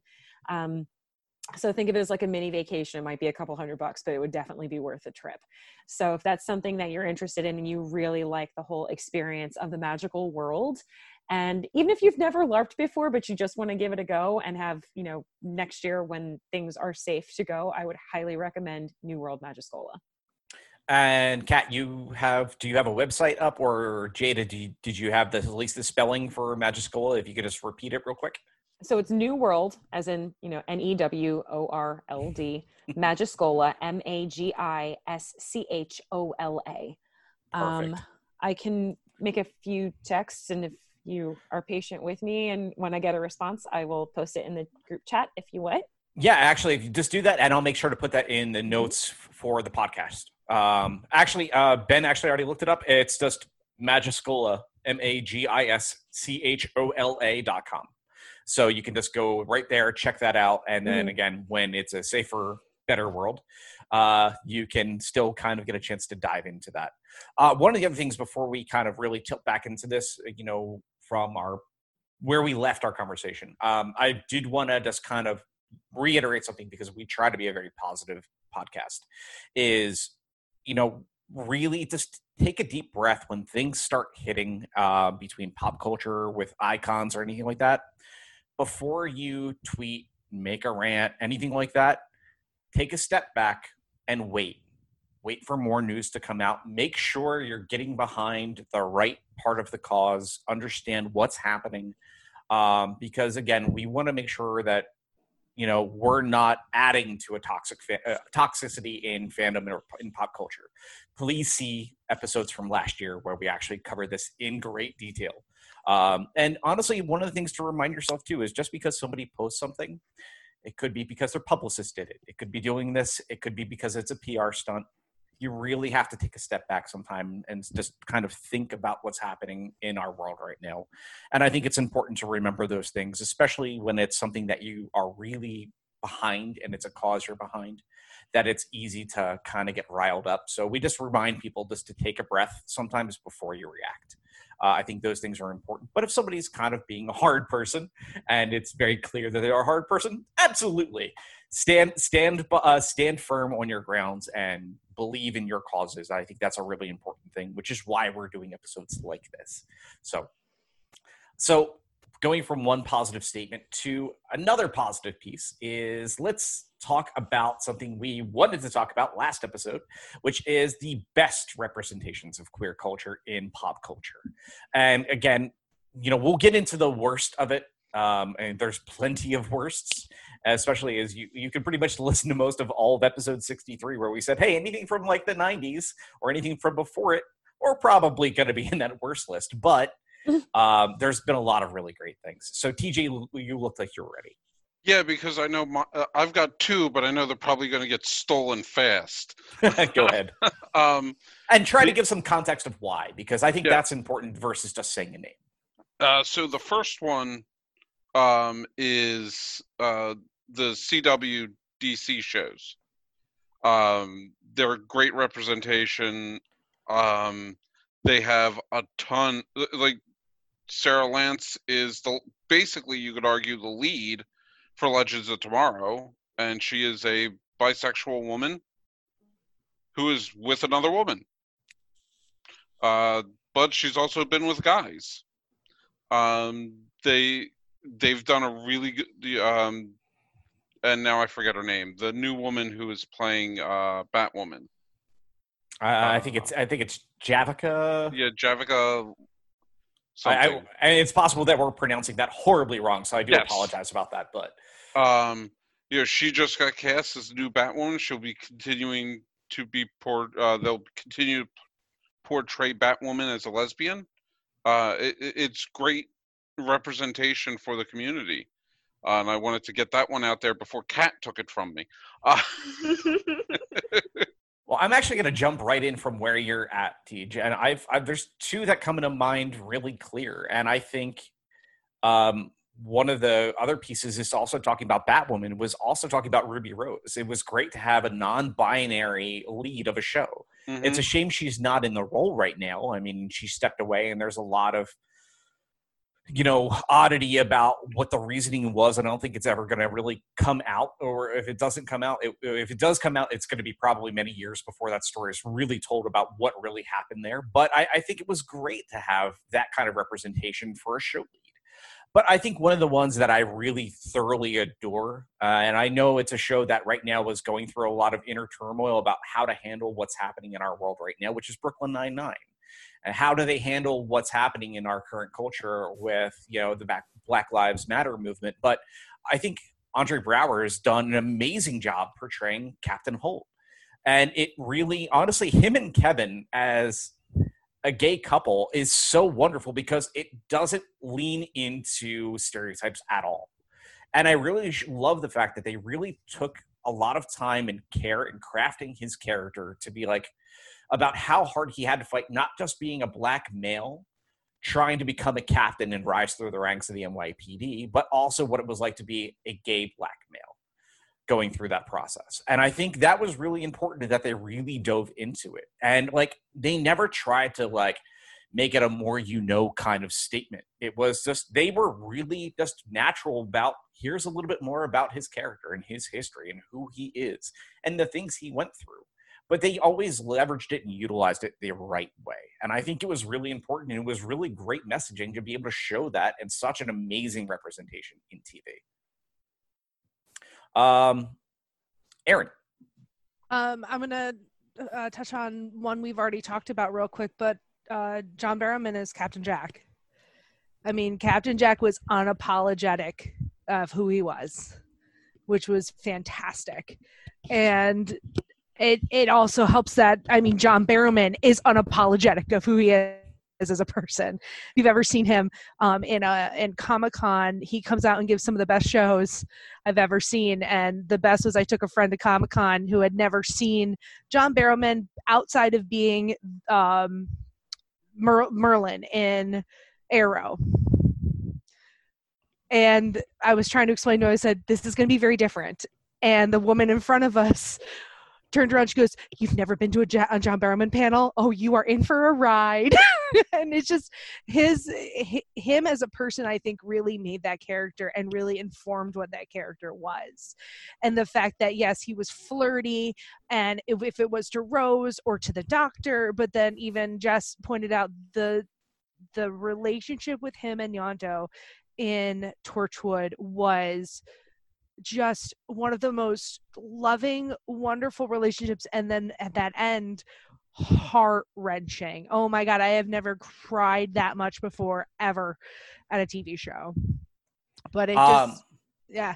yeah, I, I I really would love to turn over to Ben because Ben has been somebody that has moderated for John Barrowman, and I Oh. think he has a story he could tell us. I, I yeah, I could tell the story very quickly. Um, And then I'm going to give this special sign to wrap you up. Okay, that's fine. I, I, I can do that. I'll have that ready. Uh, no, it, I can attest firsthand to how Barrowman is on stage. Uh, he is somebody who does not need a moderator. Uh, so I had the honor to go out and introduce him one year at a con. and it, it was by pure accident. I happened to go backstage just to see if he was going to be cross dressing on stage, which he does a lot. And he was. He was wearing a, a complete jumper, and I got flagged over and asked to introduce him because production wasn't ready, and I absolutely took the honor. I went out on stage, gave this big boisterous introduction to John, uh, and then, unbeknownst to how things were going to go from there, uh, "Tell Me What You Want" by the Spice Girls started playing. Uh, John came out and did the Mick Jagger strut around me for what Okay. felt like an eternity, but was probably only 25 seconds. Uh, giving me the Mick Jagger lips staring directly at me the entire time. And I just slowly backed off stage and let John do his thing, only to walk backstage and have John's husband, Scott, laughing hysterically at me and Scott telling me uh, he did that on purpose because he knew how bad you've always wanted to moderate for him, so he wanted to make it as memorable as possible. And I was like, "Yep, uh, mission accomplished. I will never forget this forever." And then the next day, uh, he ended up crashing another panel I did with Victor Garber and Robbie Amell, and which made the weekend even better. So yes, John is uh, he, he's a character in the least, and I will, um, I will never. Ah, crap! you I'm done. So the Academy is playing our producer off off air. Ben, Ben, thank you very much. No. Um, um, if anybody else, feel free to dive right in. Kat. Um, I want to bring up. I know we talked about Lost Girl earlier. Um, that one is such an amazing. I mean, especially just because like there's a bi lead. Like it's so common for there to be LGBTQ characters as sideline ones, but very rarely as the lead. And um, but also by the same creators, Wynonna Earp has fantastic representation as well. Way hot. Yeah, it's amazing. I had the hugest crush on um Nicole from Wynonna Earp. And I mean like, you know, they do a really great job there too. Um, everything is very natural. Jess. Uh, TJ mentioned DC. I would like to mention Marvel. Basically, the entire run on Young Avengers that was done by Kieron Gillen about like six ish, seven ish years ago. You've got America Chavez, who is Miss America, who is confirmed to be into women. You have Hulkling and Wiccan, who are a couple, and I love them and they're adorable. And you have Kid Loki, who is very gender fluid and continues to be so in a lot of the new Marvel stuff that's come out. So I just really love the representation in that. And I also love any chance to talk about Kieron Gillen's run on Young Avengers because it's one of my favorite graphic novels. okay. Uh, I just hope that they carry over Loki's um, sexuality l- or Gender fluidity. fluidity. Yeah, thank you. Into hi- the his new series because I think that would be that that would be a great way to represent that, especially with Tom Hiddleston playing the main part of Loki. Uh, Jada. Um, Larry from um, oh, why am I blanking on the name of the show? I just had it like literally on the tip of my tongue. Um, ah, um, The Doom Patrol. guy. Doom Patrol.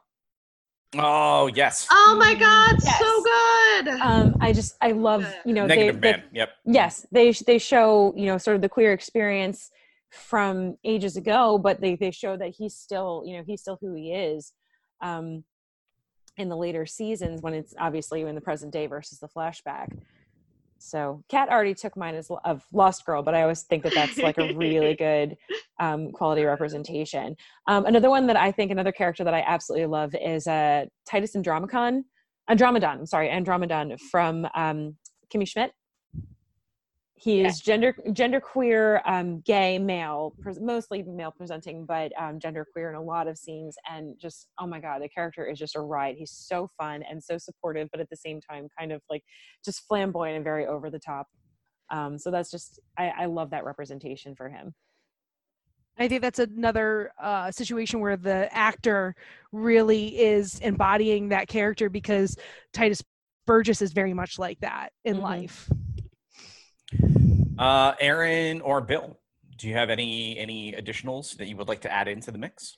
I mean, I could throw in what we had prefaced the last show with David from Schitt's Creek.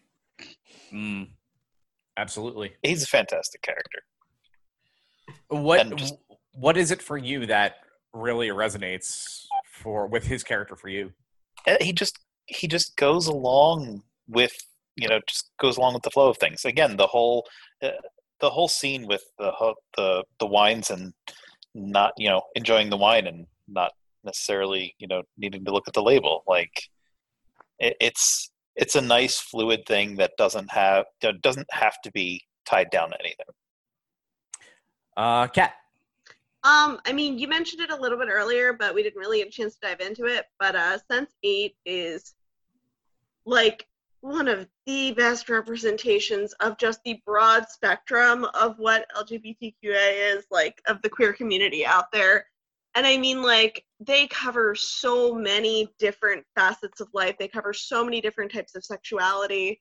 They, I mean, I think they have representation for just about everyone. And even like, um, I mean, I don't really know if anyone in the cast is quite straight per se, because like they all, I mean, there there are a lot of scenes where they're all kind of communing sexually together. so, but it's really, really beautiful because it just shows how powerful love and connection is. And I think that's a really, really good message. I, I I gotta say too, some of the best sex scenes that are filmed in all of television Oh, too. they're gorgeous. They They are so pretty. Oh my god. Stunning, absolutely stunning. Yeah. Uh, Jada. Um, well, you mentioned her earlier, but I'm going to say Rosa Diaz because I mean she's just she's just amazing, and I like the fact that she is not only a bi woman, but she's not fetishized. They write that character so well. She's not all cutesy and like just making out with girls or whatever. Like they write her as bisexual for who she is, um, and I just I really appreciate that because also often when we have female bisexual characters, they're pretty standard fetishized for the male gaze, and she's not here for that. Like she is who she is, and that's just it. Uh, ben, you had one you wanted to mention. Uh, I did. I'll, I'm going to throw two names out there, and then I'm going to quiet myself and let you talk amongst yourselves. But uh, two of the best characters that I feel are very openly sexual on television right now, uh, Laszlo and Nadja Yes. Yay! from What We Do in the Shadows. Absolutely. Uh, TJ. Uh, I'm going to throw out another one. Um, Critical Role this season has been very good at representation. Um, I know, I think Erin and I are the only two that actually watched the full episodes, but they've done a lot with um, uh, queer characters and even not being in the body you're supposed you, you were supposed to be in. Uh, trying not to give too much away, but it's uh, it, it's really well done, and they they do uh, they, they do a good job of representing it. Awesome. Uh, Kat, you had another one. I mean, there are tons from books, but one I did want to bring up was um, I know Jess will appreciate it. It's um, the Raven Cycle with uh, Ronan and Adam were a Yay. fantastic couple in that series, and I liked that it wasn't like overstated. It didn't smack you in the face with it. It was just a natural, like for a YA book, it was a natural exploration of sexuality. You know. Um, Erin, um, do you want to chime in? Uh, You have a personal favorite?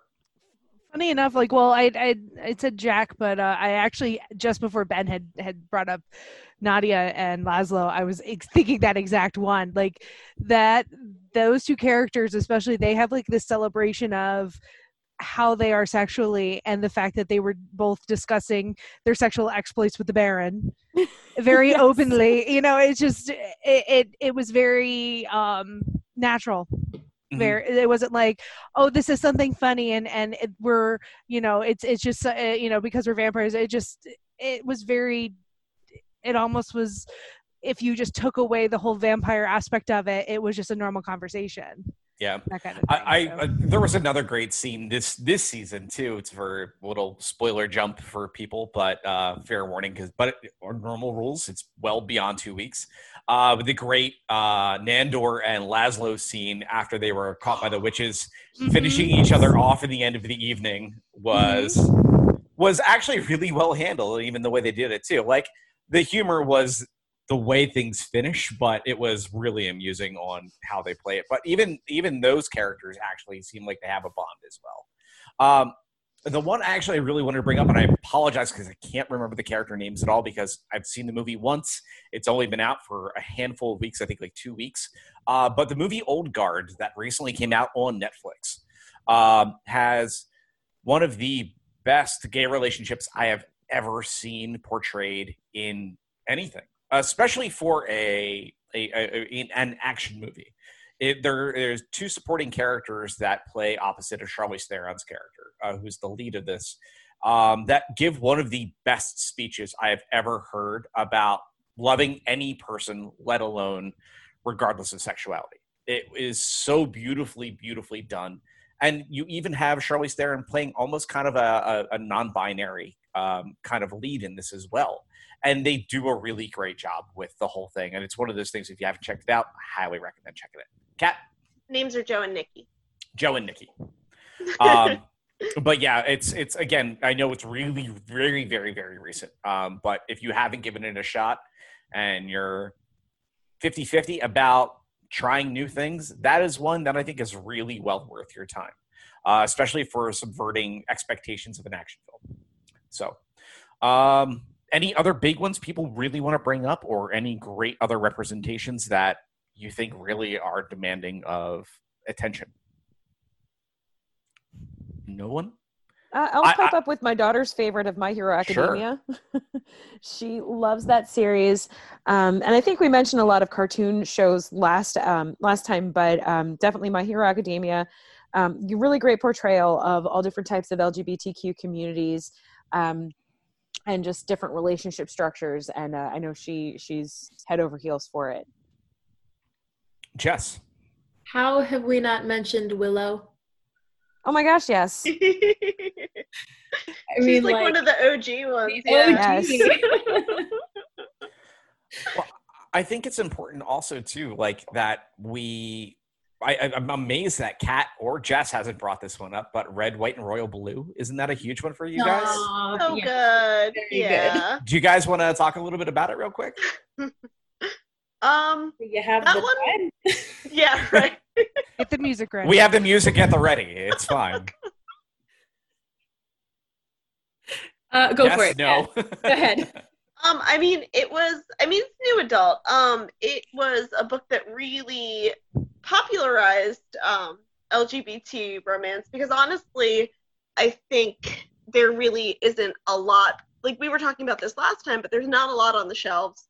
And while there's a lot out there, a lot of it is in with niche publishers or things like that. And it made a really, really good step in popularizing it. It was a really beautifully written book. It was phenomenal. Um, the representation was amazing.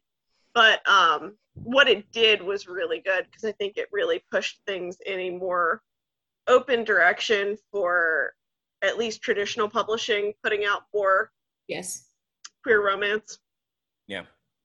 Uh, one I feel like I have to bring up too, and I'm, I'm also amazed Kat didn't bring this one up. Is honestly just uh, for for gamers, I think it's really great to bring up Bioware and such. I, I think it's really important to the fact that there's been forward momentum about having relationships in video games, and it's not all action set pieces and all of those pe- uh, all all of those angles. But you know, we even have like The Last of Us Part Two recently, and I think video games are starting to make heavy strides forward to really legitimize not only just relationships but even queer relationships. I think is really great to see the last few years a really great drive forward. Uh jess?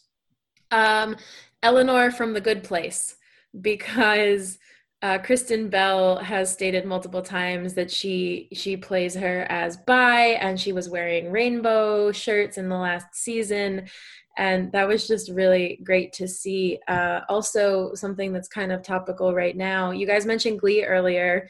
uh, Brittany and Santana. Yes. A really important, important relationship of the early 2000s for representation. And Kurt and Blaine was another great one too. Yes. Exactly. Mhm. Yes, they had really good representation for all of its flaws. Yeah. Uh, Jada, you had something real quick as well. Um, I was going to mention the new Harley Quinn series, her and Ivy. I think is wonderful. Um, they do a really good job with that. Um, another one, I think it's more alluded to in the series, and I think we touched on it briefly last time, is Avatar Korra. Mhm. Um, they allude to her being bi. They never actually say it in the show, so I'm not going to count it as like 100% great representation. But at the end, she does go off with Asami. Again, that's another one I feel like that the whole first season, like the love triangle plot, gets a little tired to me because I feel like that whole situation could have just been solved bi polyamory. But I digress. Um, I think that you know, in the end, her kind of going off with a female love interest, it, it you know, kind of catches a good spot with you know my by Pride Heart. TJ.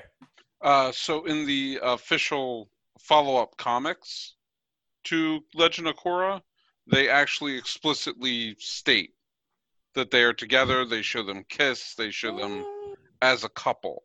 Good. And the um, guys who did it said they pushed it as far on television as Nickelodeon would allow at Yeah. the time. So uh, th- they basically they always had that in mind, and the interpretation was correct. Um, but also another really good one recently is She-Ra. Yes, I was actually going to mention that, but yes, I'm glad you did. Take it away, Unicorn. You have more to say?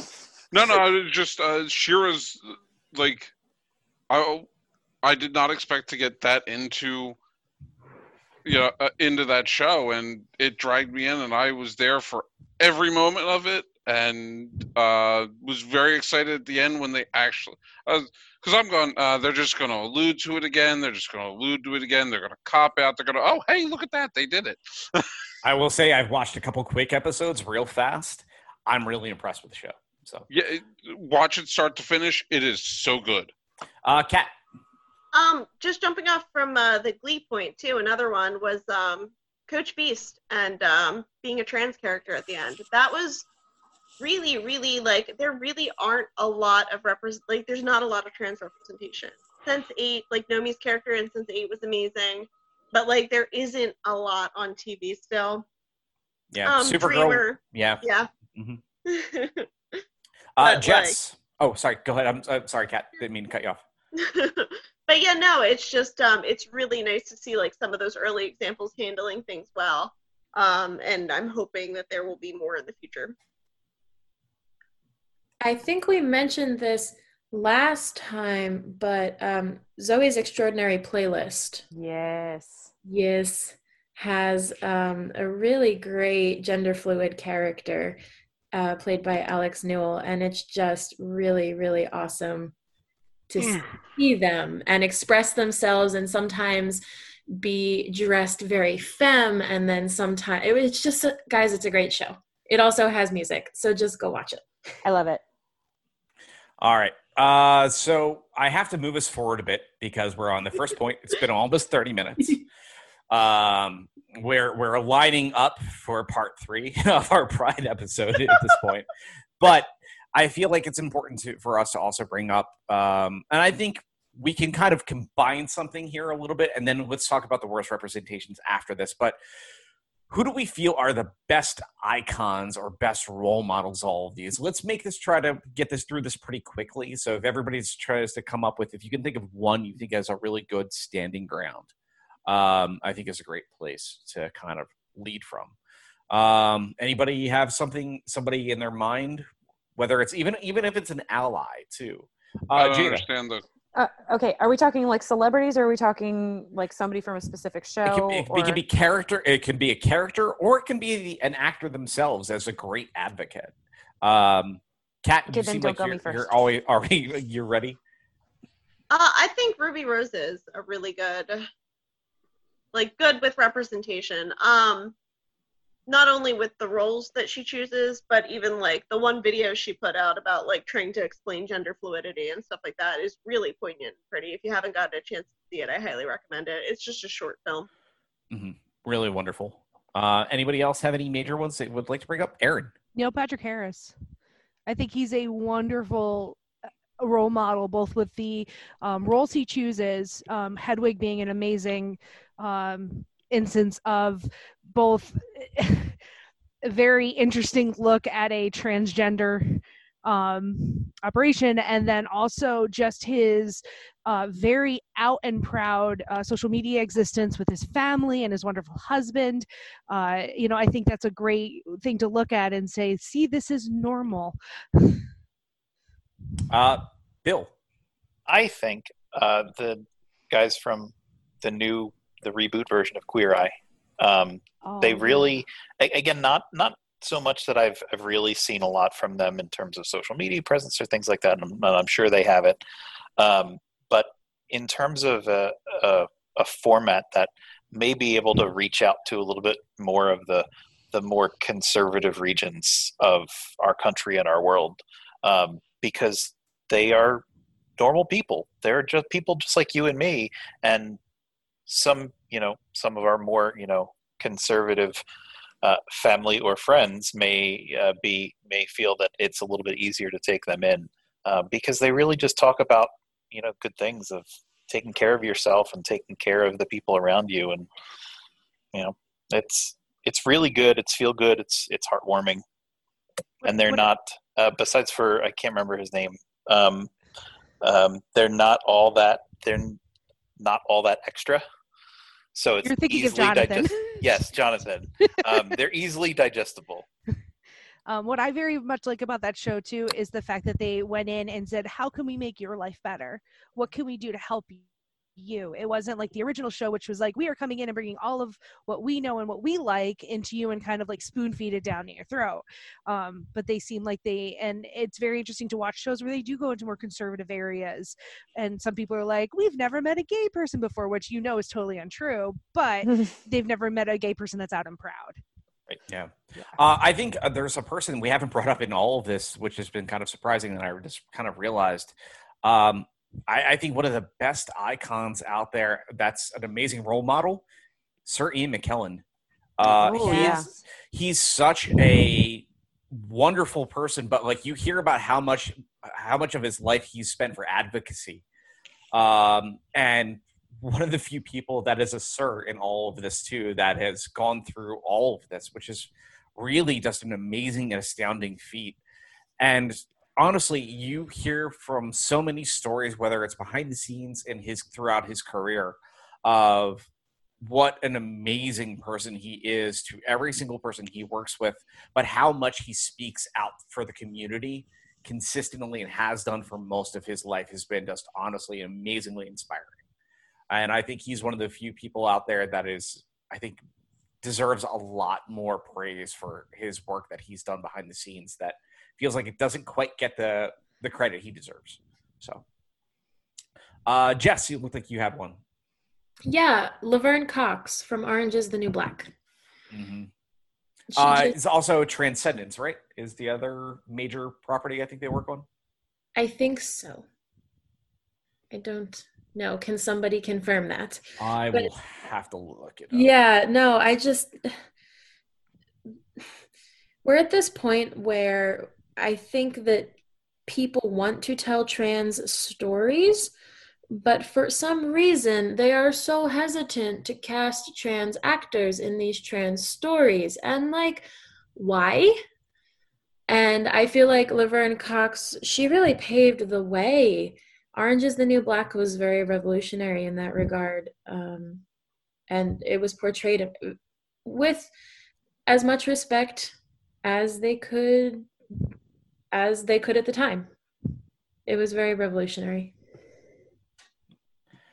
Uh, I can't confirm on that. I, I know that was a show recently, but I believe Laverne Cox was involved in some way, shape, or form. I could yes be and wrong. then she was also in the rocky horror that they did Yes, yes.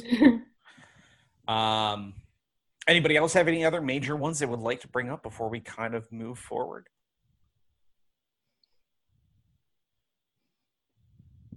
Um, ben mentioned one other one as well. Is um, mentioned uh, Billy Porter and also Ellen DeGeneres. So, Mhm. um, all right. So why don't we get into one area I know we wanted to talk about a little bit, which is some of the worst representation.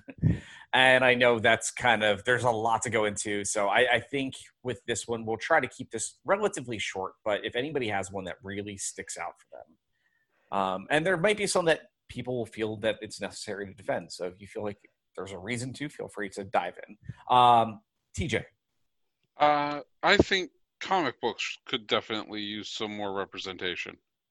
Um, you know, I, I love comic books. I'll defend. You know, I'll hand them out to anybody who want who wants them.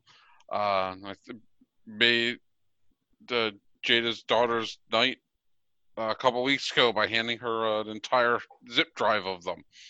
Um, but there's no like in looking for things for her you know there wasn't a lot i could give her that was age appropriate and still covered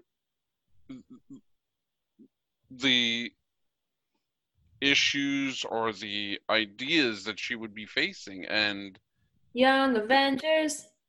yeah young avengers is is one congratulations we have one and even that's not there's some stuff in there that wasn't exactly age appropriate Fair. Okay. you know there's tons of stuff out there for you know straight people but comics need to start reaching out especially if they want to survive and especially if they want to survive after this Yeah. Uh, Jess, you looked like you had one. I did. Uh, just a quick aside. Yes, comics is a whole other thing we could talk about. Um, they really need to work on their representation. But the Star War, please, please put people into the Star War. Also, let Finn and Poe kiss. Thank you. Right? Yes. That's all I wanted to say. Again, another thing that could be solved by polyamory. I'm just saying. Also true. Listen, Rey and Finn and Poe as a triad, I'm into it. Yes. Right here for it. You know, Here we could all feel that sexual it. tension, right, throughout Yes. the entire last movie. Totally. Absolutely. The Star TJ. War. Veered off the way. I'm just going to say Rey and poe really didn't meet until the last movie so Well, no, here's the thing. They need Finn because they Yeah. butt heads, and Finn is the the cinnamon bun that holds them all Right. together. Unfortunately we'll probably never see that because all three actors have basically said yeah we're done Yeah, I don't blame them. no neither do i It's all right. It sounds like we are going to be getting something that's going to be making an announcement soon. It sounds like we're going to get the pansexual adventures of Lando Calrissian on Disney Plus. that would be So- good awesome. Uh, so, um, all right. Uh, Jada, did you have one at the ready as well? Or worst Um, representation or Bill? I couldn't remember. I thought I saw one of your hands up. No, I think you saw Bill. I mean, there's there's John Constantine um, from the movies, and then from the the short-lived TV series. Well, Um, that you got to but- remember that is the John Constantine that's in Legends. Right, he corrected it for Legends, or not necessarily he, but the writers corrected it for Legends. Um, so there, there there's some hope there. Kat. Um, this is where I mean I know we were gonna mention it earlier, but uh J.K. Rowling. Um, this is where Dumbledore I think comes in because that was like queer baiting the entire freaking time. Bare minimum. Like that was the bare it minimum. was yeah, like all of a sudden later, oh he's gay. And it's like, all right. But then like she never actually she just kept you know, she wanted to throw in on it, but then never actually like did anything with it. And then the audacity to assume and to infer something between Dumbledore and Grindelwald, and then to make a movie out of it, and not even make the relationship the basis of the movie. No. Um, I'm gonna say for me, all of Disney, Yes. Um, and that's with the amount of that Disney owns. Dear God, that's a lot of entertainment. It's a lot Um, of properties. It's it's really really really sad that in general, not just the Star War, uh, but it there's so much that they could do for the betterment of just inclusiveness in general. It's so sad that they're so stuck in the 1940s and 50s that they're afraid to take a step forward. And every time that they do, even if it's the smallest microcosm in the background, everybody like loses their mind because the fact that they're doing any movement is blowing people's brains, and it's it's really disappointing. It's really really disappointing. Um, TJ, There's actually been a lot of, not a lot, but I've noticed it lately.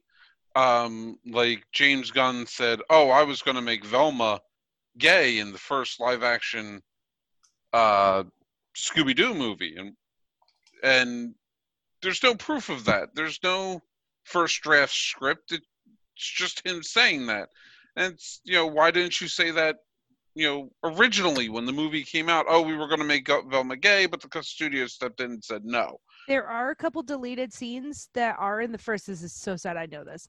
That are in the first movie that do imply because Velma gets drunk and is like seductively singing to Daphne, but it's implied. there was Yeah. a lot of imply in that movie. Like you have like Scooby and Shaggy, like like with the Mystery Machine band pulled off to like on the beachfront, and you Yep. see all the Yeah. smoke, and they said it's so baked, and it cuts into them making a sandwich. Yeah. Like Yeah. there's a lot of imply all over that movie. Uh, so I wouldn't be surprised, but it's it feels like they're so afraid to still take the leap.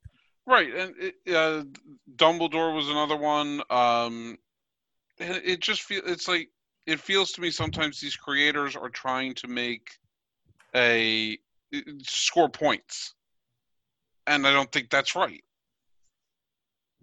It really quick on Scooby Doo. It was not just the guys who did the live action. It was also the producers of the Mystery Incorporated show that ran on Cartoon Network not too long ago. Right. They also said yes, we had intended her to be gay, but again, we were stopped by the studio. So for whatever that's worth. Kat, you had something? I feel like Thor Ragnarok too. They danced around it where like it's very clear that like a lot of the characters are or definitely could be, you know, at least bisexual and none of it was like ever really Yeah. addressed. They Like- did a great job in like just dancing around it. Like, oh, we're never gonna explicitly state anything. Yeah, Jada. Did they ever um, officially confirm that with Captain Marvel? Because that's, I mean, that seems to me that seems very like natural that she would be did. uh, like part of the LGBTQ Yeah, but I don't think LGBTQ they ever community. I don't think they Yeah. ever because again, these are owned by Disney. Yeah, they and see another one. Not want Another one that I, I really feel needs to have an LGBTQ aspect to it would be Wonder Woman. I mean, she grew up on them a fucking Skira for Christ's Well- sake. Yeah. Like, She, they've in the comics, they have had her have relationships with women, uh, many, Which many different relationships they need to bring that over into the movies. history. Then they Sweet. They absolutely need to bring that into movies because the representation is there. And I mean, Wonder Woman has a very uh, queer and uh, interesting backstory in and of itself, but um, given the creator was highly into BDSM and also in a polyamorous relationship, so um, you know, it's really I'd hate to see there there should be some representation in, within the movies as opposed to just having her be like so obsessed with you know fall on the first dick she sees. Hmm. It is Uh, Chris Pine though, and I- I, mean that would turn any woman straight. But to be fair. Actually, uh, if you want to read a good representation on Wonder Woman as uh, LGBTQ, Q, um, Grant Morrison's uh, Wonder Woman Earth One. Yes. Okay. There's two books out, Excellent, and actually, I excellent, excellent. think they're on that drive I gave to oh, Lily. good. All right. Uh, I'll look them I up. believe there's a third one coming. Yeah, next there's a year. third one coming next year, but it is a fantastic representation. and it's them. Um, It's, it's also them embracing all of the characters' original past and history, Yeah. as far as the creator as well, which is Mhm. fantastic. nice. Nice. I'll have to look. I'll look into that one. Actually, it, it- what's great is in the first volume, there's two. The, uh, the first volume, there's not a punch thrown. Oh, good. All right. Oh. so that means it's time to move on. All right. So, um, we we still have a lot to do, and I'm looking at the clock, and it feels like we're we're getting really dangerously close to two hours. Oh, Am I right, Ben? I, I think I don't know. Yeah, I think you're you're uh, All right. You're approaching that mark. Save it Okay. for a Pride episode next year. uh, we, we could, but I, I do think, you know, I do feel like that we have covered a lot of forms of entertainment that we feel have represented the really positive changes. We talked about that a little bit in the last episode and a little bit throughout here in the ways that we've talked about some of these pieces and shows and such. So I think we can kind of, um, you know, move a little bit through that a bit, but I think it's it's important for us to kind of still dive into this topic a little bit. So I will ask that we try to speed through this a little bit. Um, so, is there any areas in uh, you know entertainment right now we feel that is where people's focus should be at to look at the best representation of queer culture, and then where do we all personally feel that this is still significantly lacking? And I know we kind of answered a little bit of that just a moment ago when we talked about things like Disney and such like that. But I, I mean, personally, for myself, I feel like cartoons are actually leading the charge, which is kind of been amazing between Steven Universe. We've mentioned, you know, uh, She-Ra recently. I, I mean, there's so many, and the list goes on and on. Kat. Um, in the book world, I feel like YA is leading the charge. Yes. Like, it's doing the best job at inclusivity and really pioneering queer characters as leads, or at least in like involved in the books and stuff actively. You know, um, a lot of the adult books, apart from romance, where like you can like you know they have although romance still has issues with separating things out and not really allowing for broad reach but i feel like when it comes to traditional publishing with like broad reach and things like that ya is really leading the charge Uh, Bill. say anime really is uh, can lead the charge here too, uh, and it does something that uh, American cartoons do not do, uh, which is tell stories outside of a sitcom comedy framework. Um, there's so many cartoons out there, you know, that are doing great things and having good points, like BoJack Horseman, uh, for one against Steven Universe, but they all have that kind of. There's a bit of a comedy thread throughout them. Uh, whereas anime definitely deals with there. There can be shows that are just complete dramas. So um, I definitely think they could uh, keep that going because they've definitely explored a lot. I mean, there's been a lot of wacky issues they've explored before, but uh, you know they could explore these you know current serious issues too. Um, TJ. Uh, I think a good place that's do, doing a lot is non uh, basic network stuff like HBO, Showtime, uh, areas like that. They're doing a lot of good content there, and they're pulling things out really well. Uh, I would really say that straight up Hulu and Netflix. I feel Yeah. like because they don't even have to worry about even like the same kind of I think reins that places like HBO and Showtime do, and because that the fact that they have all these analytics for what people are watching and what people are looking for, they know where and how to take the best calculated risks, and they're doing it well. They're doing a really good job of driving things forward and not being afraid to do it. Uh, Erin. Um, something we haven't talked about is live theater. I think live theater can really push the charge here on on really having fantastic representation because a lot of the times it's uh, it tends to be able to be a little bit more visceral story.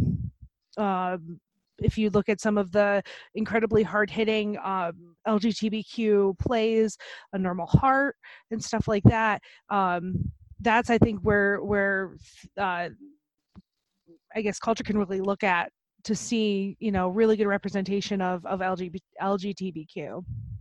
Uh, Kat. Um, I actually this is kind of random because they they were in the very poor representation category last year and really under heat for it. But there is some new news on it that could be uh, hopefully interesting going forward. Um, last year there was the whole debacle with the Hallmark Channel being, you know, pulling a Mm-hmm. An ad with the, it was was it with two women? Yeah. but you know that was a big thing especially because like the hallmark movies are all very hetero Yeah, that wasn't Um, last year. That was Mother's Day. That was this What's year. that? Jesus. Um, so it's Ah, COVID time. so the good thing that came from all that though is this year at Christmas we are getting queer Hallmark Christmas movies. So yay! Like let's hope that it's a good step forward and again bringing more like the more you normalize things, the more you enter queer stories into spheres that were used to be hetero-dominated. Like the more comfortable people get. Uh, Jada. Um, I think the music industry is really doing well with promoting um, LGBTQ bands with LGBTQ singers. Um, you have artists like Halsey right now. You have artists like Brendon Urie from Panic at the Disco, and these are like a whole new generation. And they're just, you know, I, I really love that they're out and they're proud. And my daughter keeps coming to me with these like, "Oh, mom, you have to listen to this new this new music artist. I really like their stuff."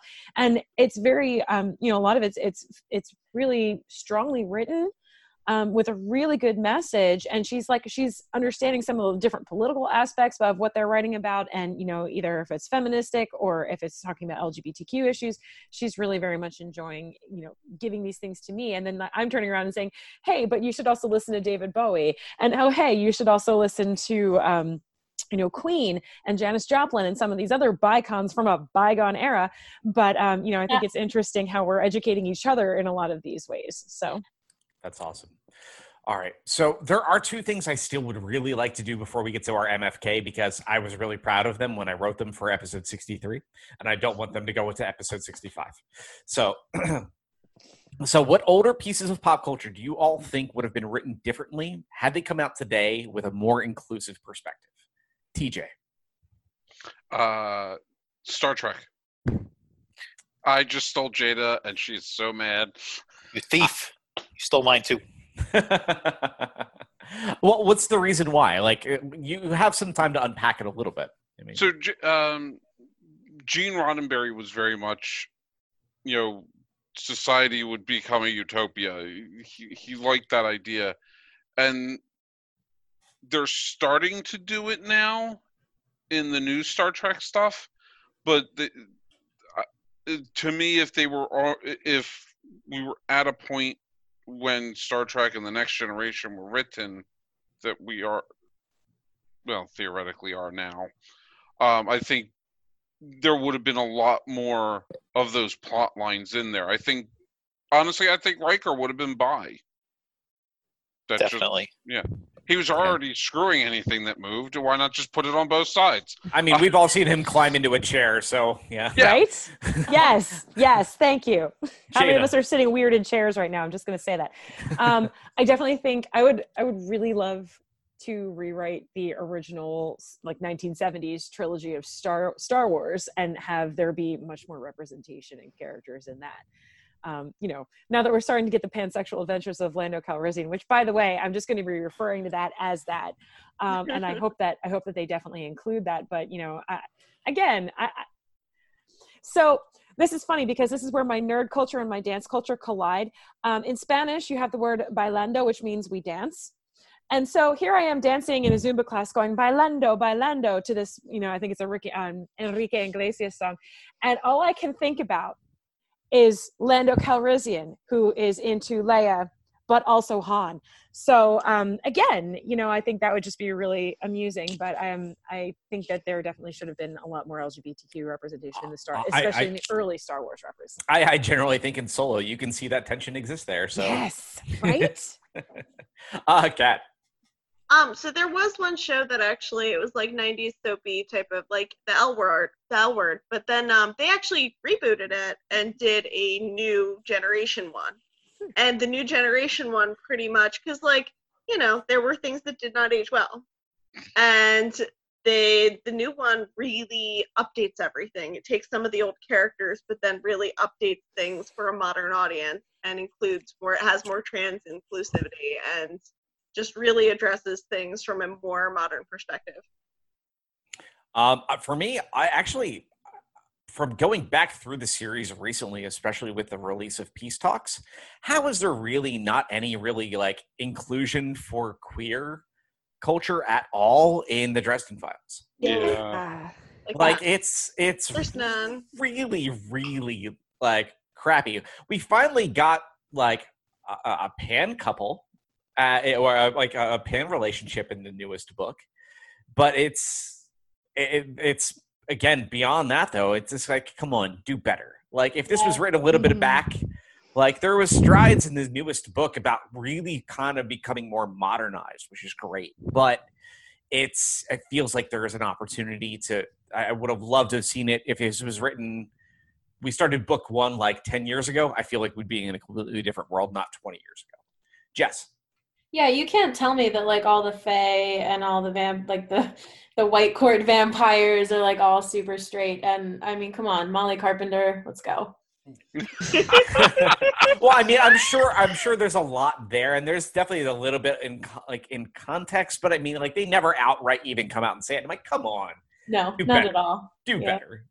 Agreed. And there's especially no excuse with the white court. I'm sorry. Or the Yeah. Fae. Come on. yeah. The Fae. Come on.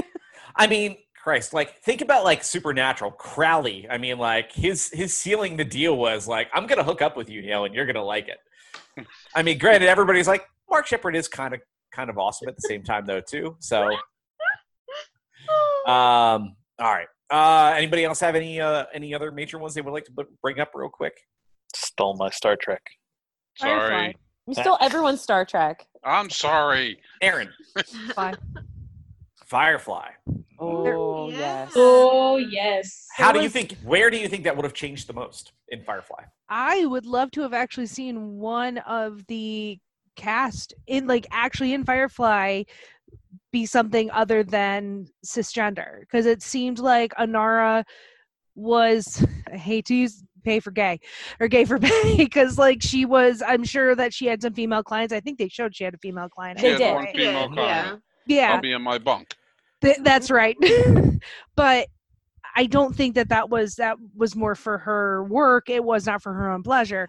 But so but uh, they do say that they sorry, I don't mean to interrupt. yeah, But they do say that the companions choose their own clients. That is true. So I think she's bi, but I think she's kind of low key closet bi, and they did fetishize her and her female client just a little bit for the male gaze. I mean, they don't go full on into it because it was network TV and all. yeah, Um, in my head canon, I think she's bi. I don't know that it was gay for pay, but I mean, we can agree to disagree. That's fine. Different Oh, no. interpretations of that. it's is been a while okay. since I've like rewatched the show. Yeah. Um, so I can't I can't remember every single moment of it. Um, but it just I feel as though like it would have been nice instead of like Kaylee being all like gaga for men all the time Right. and you know and it would have just and jayne being just jayne Jayne feels re- like he's repressing it though at the same time. So what if Jayne Yeah. were a trans man? He's Jayne. Jayne's gun sexual. That, Homosexual. that is true. I Yeah. mean, and, and River, true. River's this very is Vera, my very favorite guy. River is very ace. yeah. know? Yeah. Yeah. Mhm. So it's just, I think they really could have, but of of course, you only got one season with X amount of things. Who knows what would have happened? And, you know, I'd be actually kind of curious if they actually looked at that a little bit in the comic book series. So, Hey, uh, um, I, I want to chime in real Sure. quick. Um, I left a note in the chat. I don't know who saw it, but TJ, you kind of got your wish with the Star Trek element with uh, Boris and uh, Bortus and Klyden from the Orville. Mm, That is true. They- They're definitely hitting on it there, but I don't know. I, I- I think. I know the- it's not Star Trek, but it's better Yeah. than Star Trek, so that works. it- the comedy's definitely better than it's basically what is Star Trek if everybody had a life. Uh, I'm going to mute myself before we start to argue. sorry. all right. So, uh, the last thing I would like to talk about before we get to our MFK, and it's kind of piggybacking off of the same idea, and we're started to already do it with Firefly, so it should be relatively easy to kind of shift in this creative direction. But if you were to take an existing film, TV series, book, game, and alter it to have a very much more inclusive cast, how would you do it? What are the characters you're altering, and how does that alteration change the dynamic of the story, if it changes it at all? Um, and I would love to open it up to Jess. Is very ready. Harry Potter. All right, explain why Harry Potter how. is bisexual. He's a disaster. He spent the entire sixth book obsessed with Draco. Um, Remus Lupin and Sirius Black were a couple, and you cannot convince me otherwise. And I've also read a lot of headcanons that say, like, why not make like Luna trans or something like that? Like, add that inclusivity. I think all of those things do not change the characters or the story at all. They just make the world more complex, more inclusive, and just more friendly to everybody. Uh, TJ, it looked like you were ready to rock. Oh no, no, I was more gonna pay, um, anything. eh, The best part about Harry Potter is anything can be head headcanon because Harry Potter was an idiot. He was Oh. an unobservant idiot. Correct. Jada. Um, oh, sorry. Oh, go ahead. I, I I thought you just had a quick thing that you want to jump in. If you're ready, Oh, no, you you- can you can go. If no, no, not, I'll go just to jump go to, to Jada. because I might Okay. steal hers again. Fair. Can't have that. I'll beat you up. Um, I would really like to see Avatar: The Last Airbender, like the original Avatar: The Last Airbender series, have some more inclusivity. Because I mean, Toph, I could see her just straight up as a lesbian, and maybe she adopts kids or has kids like somewhere else that you know contribute to the Beifong family in the second series. But like, I could definitely see her as gay, and I think she would have made a fantastic lesbian character. Um, along with that, then you have other characters like I feel like Azula would also be like a bisexual disaster. Um, just I mean, she's she's got the crazy in it enough, and um, you know, then she surrounds herself with like Ty Lee, who's this hot gymnast girl, obviously pansexual. Um, you know, she has all the boys obsessed with her, but she really doesn't care about any of them. Like she, I, I feel like she needed to like she and Mai needed to be a thing, um, and then of course, you know, moving into um, Avatar Korra, I definitely think there needed to be like you know they needed to just openly say that she's bisexual and then there just needed to be polyamorous triad between her and mako and asami. And yes i'm still on about that because it's still relevant. Um because it would have taken away so much just useless tension in the first season and how much more shit would they have gotten done? Like all of it. There would have been like there would have been such a little conflict between the two of them or between the three of them that it just would have solved so many other problems. So that's my story. Nice. Um, I'll jump in next because no one else has their hand raised yet. But I would actually really love to see one of the Robins or the Bat family actually be uh, gay or bi. I think that would be really damn awesome to see like them kind of shift that a little bit. I mean, like Tim Drake was one character that I think honestly that would fit incredibly well with because of he had like he had such these really tight knit relationships with like if they did something with like him and Conner or like him and Bart, like I, I think that would have been really fantastic. And I would have loved to have seen them drive that forward a little bit. Because the Bat family has been like, I think, a set of eyes that people have focused on so long in DC Comics that that I think would have had some of the best kind of resonance and actually kind of carrying out whether it dives in from there and then moves into the Teen Titans and so on and so forth. I think that would have been really awesome and incredible to see. But I think it would be great too to see like somebody like Batman actually kind of standing behind those things would be awesome. Like his one of his adopted sons is, you know, is queer. I think that would have had such amazing messaging. Kat. Um, this is kind of obscure, but uh the Enchanted Forest Chronicles, I think Cimorene would have been an amazing lesbian. And I think they were really missing out on that one. Um, she's so pragmatic that the way she would have handled things would have been just like, what the fuck do you want? Like she's she was very practical and really just a radical character in fantasy at that time because having a really feminist lead at that time was very rare. But um, yeah, I think that would have been awesome. Uh, Jada and then TJ. Lord of the Rings. Lord of the Rings, my God. Uh, there's so much wonderful representation of non toxic masculinity in that whole series. And I mean, like, they are just so affectionate with each other in general. And I just take a deeper level. Like, I, I think there just needed to be, you know, I'm, I know we're dealing with different species and that sort of thing there, but like the love between even Sam and Frodo, it just is so beautiful. And I mean, yes, friendship love is definitely a transcendent thing. But I mean, if they, it just, there definitely needed to be some, you know, some Hobbit action going on there. Like eh, when they got home, maybe you know he was in love with Rosie, but he could have had he could have had a Frodo on the side. I think that could have been a thing. Um, and even between like, I mean, you're going to tell me that there's not a single gay elf in all of Rivendell? like, come on, there needs to be.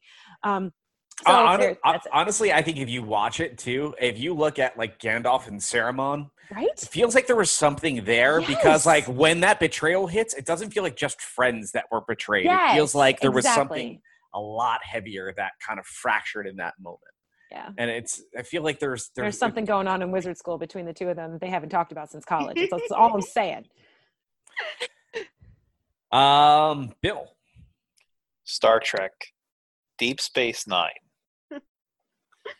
So, there's a whole bunch of changes I'm going to make here. First of all, Julian Bashir is definitely bi or pan. Um, he is in a thruple with uh, Keiko and O'Brien. Uh, although he doesn't really fancy Keiko, it's really just Miles is the one he's after. Uh, he's trying to pull Garak into the mix as well, uh, because Garak's already pansexual. Um, Odo changes between masculine and feminine presenting depending upon how Odo feels that day. Uh, and then both will will will say again this is probably this is probably going a little too much for the male gaze here but jadzia and Kira are in a throuple with the captain Boday, the Gallamite, so we can finally see his transparent skull.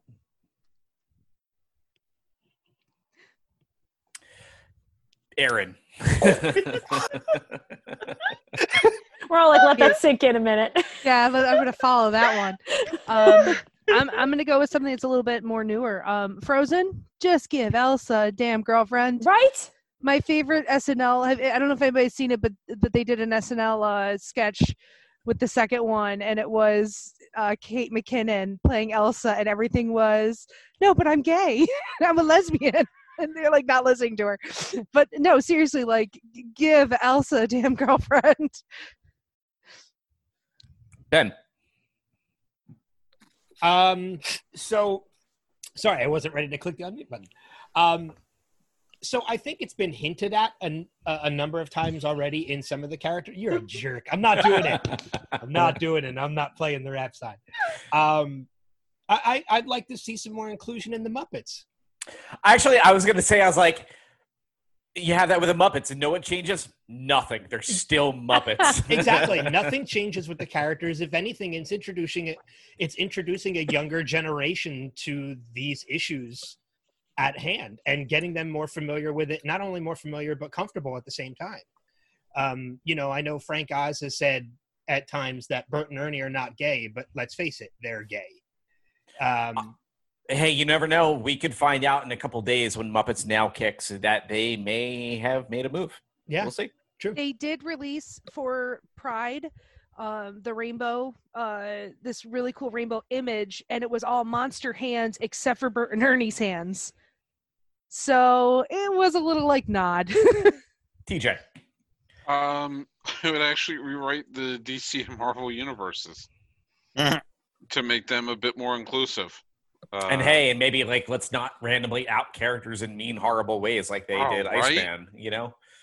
or like Jada brought it up earlier, where Harley Quinn and Ivy got together on the TV show, but in the most recent comic, they nope, they parted as friends.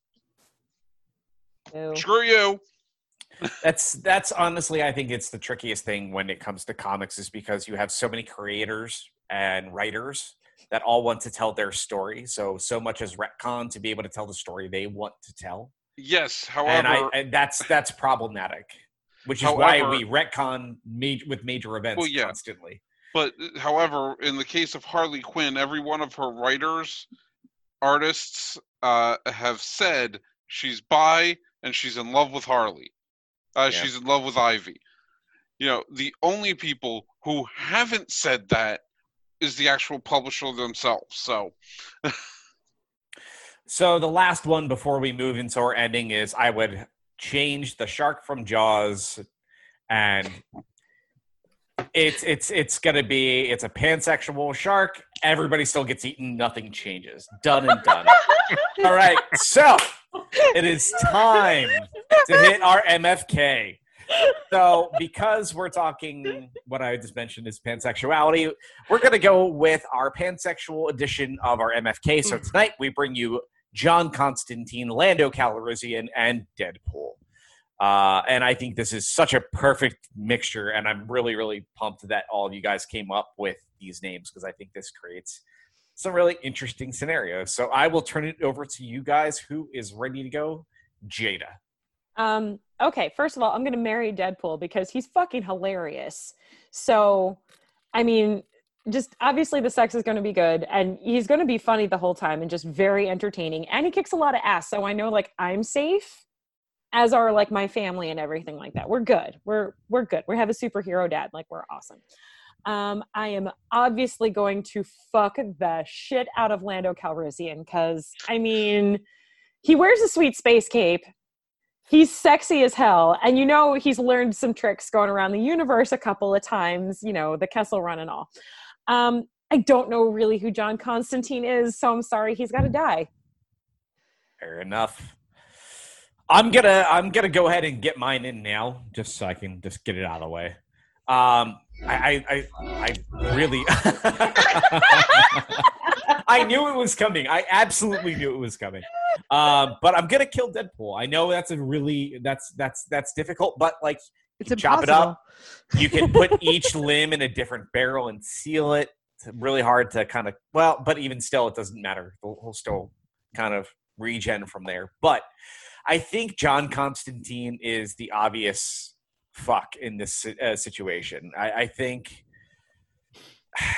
I think the fact that like he's just so willing to kind of just go above and beyond from what we've seen from Legends that it seems like it would just be relatively a very interesting, non-forgettable experience. And you marry Lando because when you can say, "Hey, the family car is the Millennium Falcon before it was the best hunk of junk in the galaxy," is a pretty good way to walk away from things. And again, giant closet full of space capes.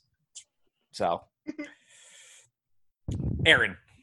Now, I, I just have a clarification. Are we talking about John Constantine, Keanu Reeves, John Constantine, or Matt Ryan, John? Matt Ryan, Matt Ryan. John Thank God. Okay, I just, I just need. I love Keanu, but I just had to clarify. Uh, I would fuck the hell out of Deadpool because I think that would just be fun and an adventure, and uh, marry John Constantine because I adore him. And I have to say, I would have to kill Lando. Bill. Well, I'm not going to kill Lando. Um, I'm marrying Lando because, again, you do get the Millennium Falcon with that, which is pretty awesome. Uh, and yes, uh, I'll reference the Sweet Space Cape as well. Uh, plus, I think he could also, you know, bring in a lot of money for the family. He's uh, he's a hotshot gambler, by which I mean he likes to cheat a bit. Um, the next one is hard because it's who do you kill? Do you kill Deadpool, which is what we've determined difficult but not impossible, or do you kill Constantine? which is also it's difficult but not impossible. Right. Um, so I think we're gonna kill Deadpool because I don't want to. Uh, I don't want to get into the the ramifications of fucking Deadpool um, with things that may not be appropriate to talk about. Uh, so we'll fuck Constantine.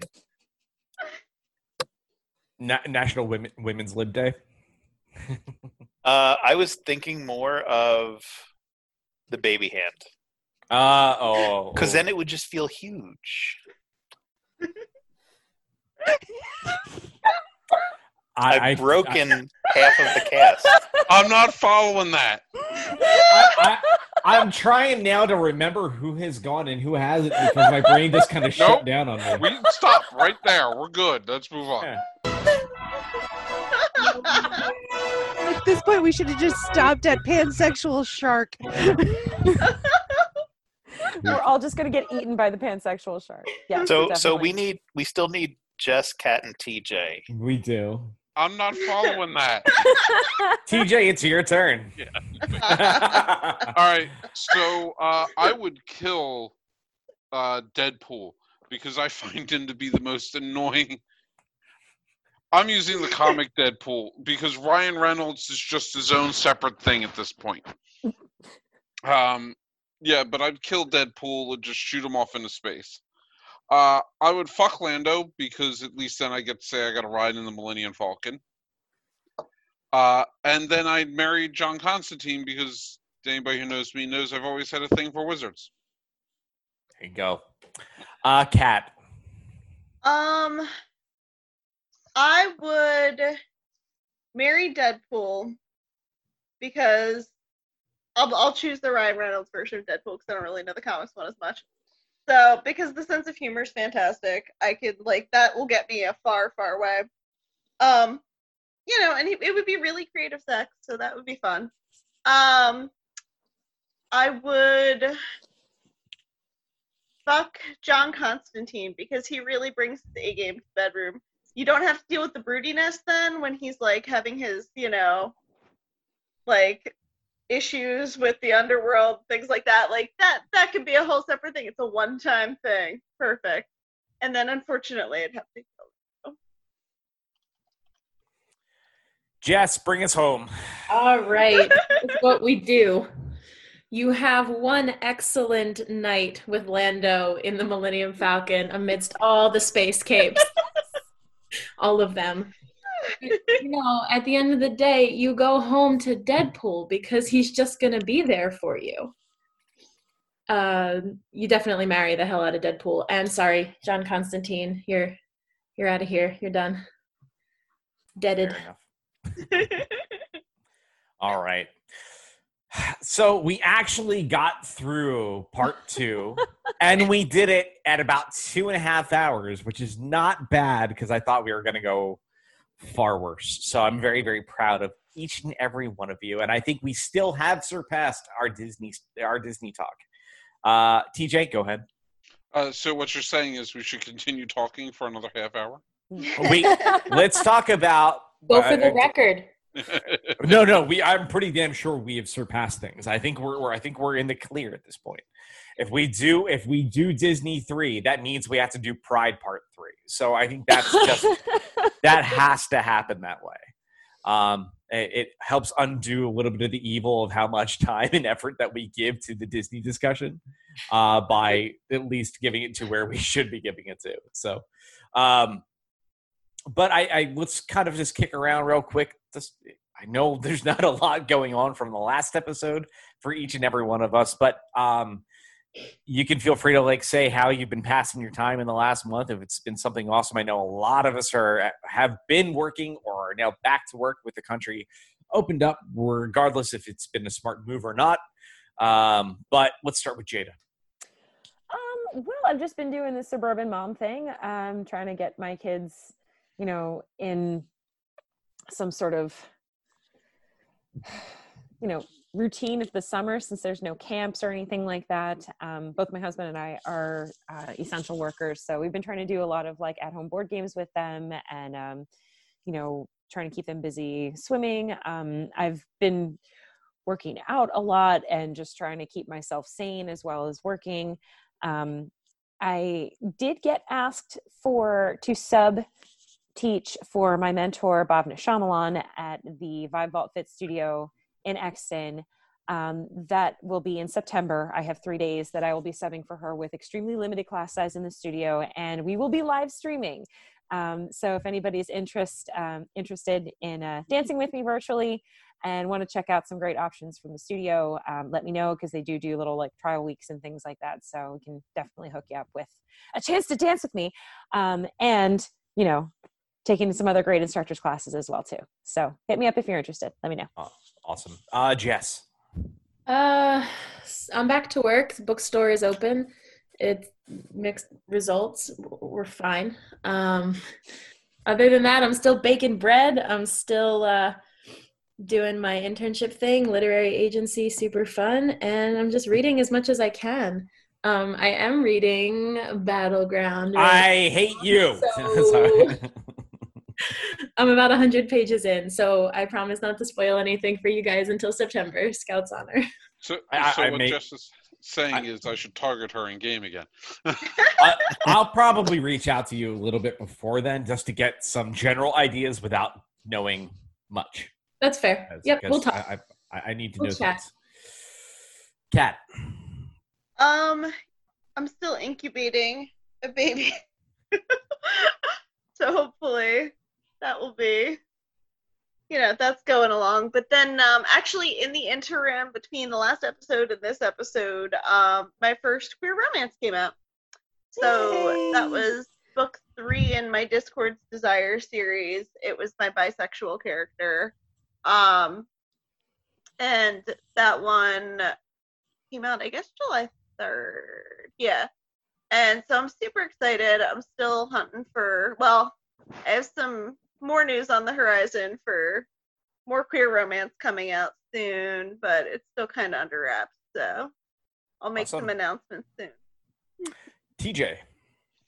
Uh, I'm working on D and D, and hopefully waiting for a time where I can put everyone at a table and stream the crap out of it. Very awesome. Uh, real quick, I apologize. I have to back up before I jump to Erin. Kat, you didn't tell people the name of the book and where you can find it. Oh, um, Pregnancy brain. uh, Tempting Ballad is the name of the book, and it is available on all online retailers for the most part, like Kobo, Smashwords, Amazon, whatever. Very cool. Uh, Erin. Um, I am still working from home and really haven't been out and doing much just because, you know, trying to stay as safe and quarantined as possible. Um, I have decided to start uh, my own little like nail salon private business i guess because i don't want to go to a salon but i wanted to do my own nails so i bought like all of like the acrylic dips and stuff and i've been practicing on doing my own nails so today they're very sparkly um, we're probably going to be holding off for a little bit because my left arm right now is is in uh, an air cast kind of thing because I fell yesterday because I'm an idiot. So, but thank for my husband who picked my ass up and brought me to the hospital. Um, but other than that, just been you know getting through. Bill. So I've been uh, continually making more bread. Uh, my bread is fantastic and excellent. Bradley, Bred, Breadsley Crusher lives. Breadsley Crusher lives and is overperforming like Breadsley Crusher should. Um, my bread scoring skills, however, are not performing well, and I cannot make designs in my bread yet. Um, I also made some fermented beverages, which are uh, did end up on the ceiling of uh, Rob's and Kat's uh, kitchen. Uh, also, the walls, also the floor, Yep. the inside the cabinets, uh, all across the microwave, all across the stove. Yep. Uh, Well and this was this was one bottle. This One was bottle. It opened Ah. and went boom. Um, I I was fairly certain a gun went off in our house, Yeah, And it was. and I that's not that's not being dramatic. yeah, it was. It was that bad and explosive. Uh, but yeah, fermenting pineapple is no joke. People, be careful if you do it.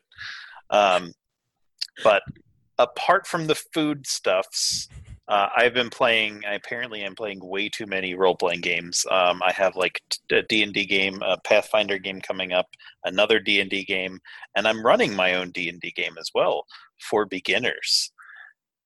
That's a lot of fun. Mhm. Mhm, Nice. mhm, mhm. Uh, as for me, I have been doing a whole hell of a lot of nothing outside of working. Uh, the house has been pretty much we've we've got things under pretty great control. I feel like a lot of our house major house projects are, are in really good shape. Uh, I'm going to learn how to refinish a basement by myself, which is going to be a really interesting experience. So uh, beyond that, though, I've been rebuilding my arcade cabinet, which uh, for, which is to my current left as I'm recording and uh, I, I was like, oh, I'm gonna do this correct and do it proper this time and and do it the right way and actually put all the work into it. Uh, and I was like, you know what? I'm not going to make it ridiculous. And uh, as I say that, I'm looking at the total count of games on there now, and it's 11,885 is the current Yeah, count of the haven't- games. You haven't gone ridiculous, Rob. No. Uh, yeah. Uh, it's when you so hit twelve thousand. That's when it gets ridiculous. I still have three other systems to import into it still. So uh, yeah, so that's the thing. So, but it's uh, the the rebuild is going amazingly, and I'm really really proud of it. And it's been turning out great. Uh, but beyond that, um, I'm, I'm, we're we're we're three months less than three months down from from meeting our daughter, which is going to be really damn cool. And I'm really excited for when things are in a good place for her to meet each and every one of their wonderful aunts and uncles who have been on this podcast for part one and part two. So, uh, but without further ado, I hope you guys thoroughly enjoyed episode 63 and now episode 64 that was celebrating our Pride Month. That is carried into two months, but I feel like I hopefully we did you all well in this. And um, you know, like I said, we really recommend if you have the opportunity to find something in the culture that helps expand your knowledge and your education so you can be the best you that you can be, but also be the best ally or member of the community that you can be. So, uh, but until next month, we will see you guys back here again for episode 65 of the Caffeine Crew Cast of Pods. Thanks again. Bye. Bye.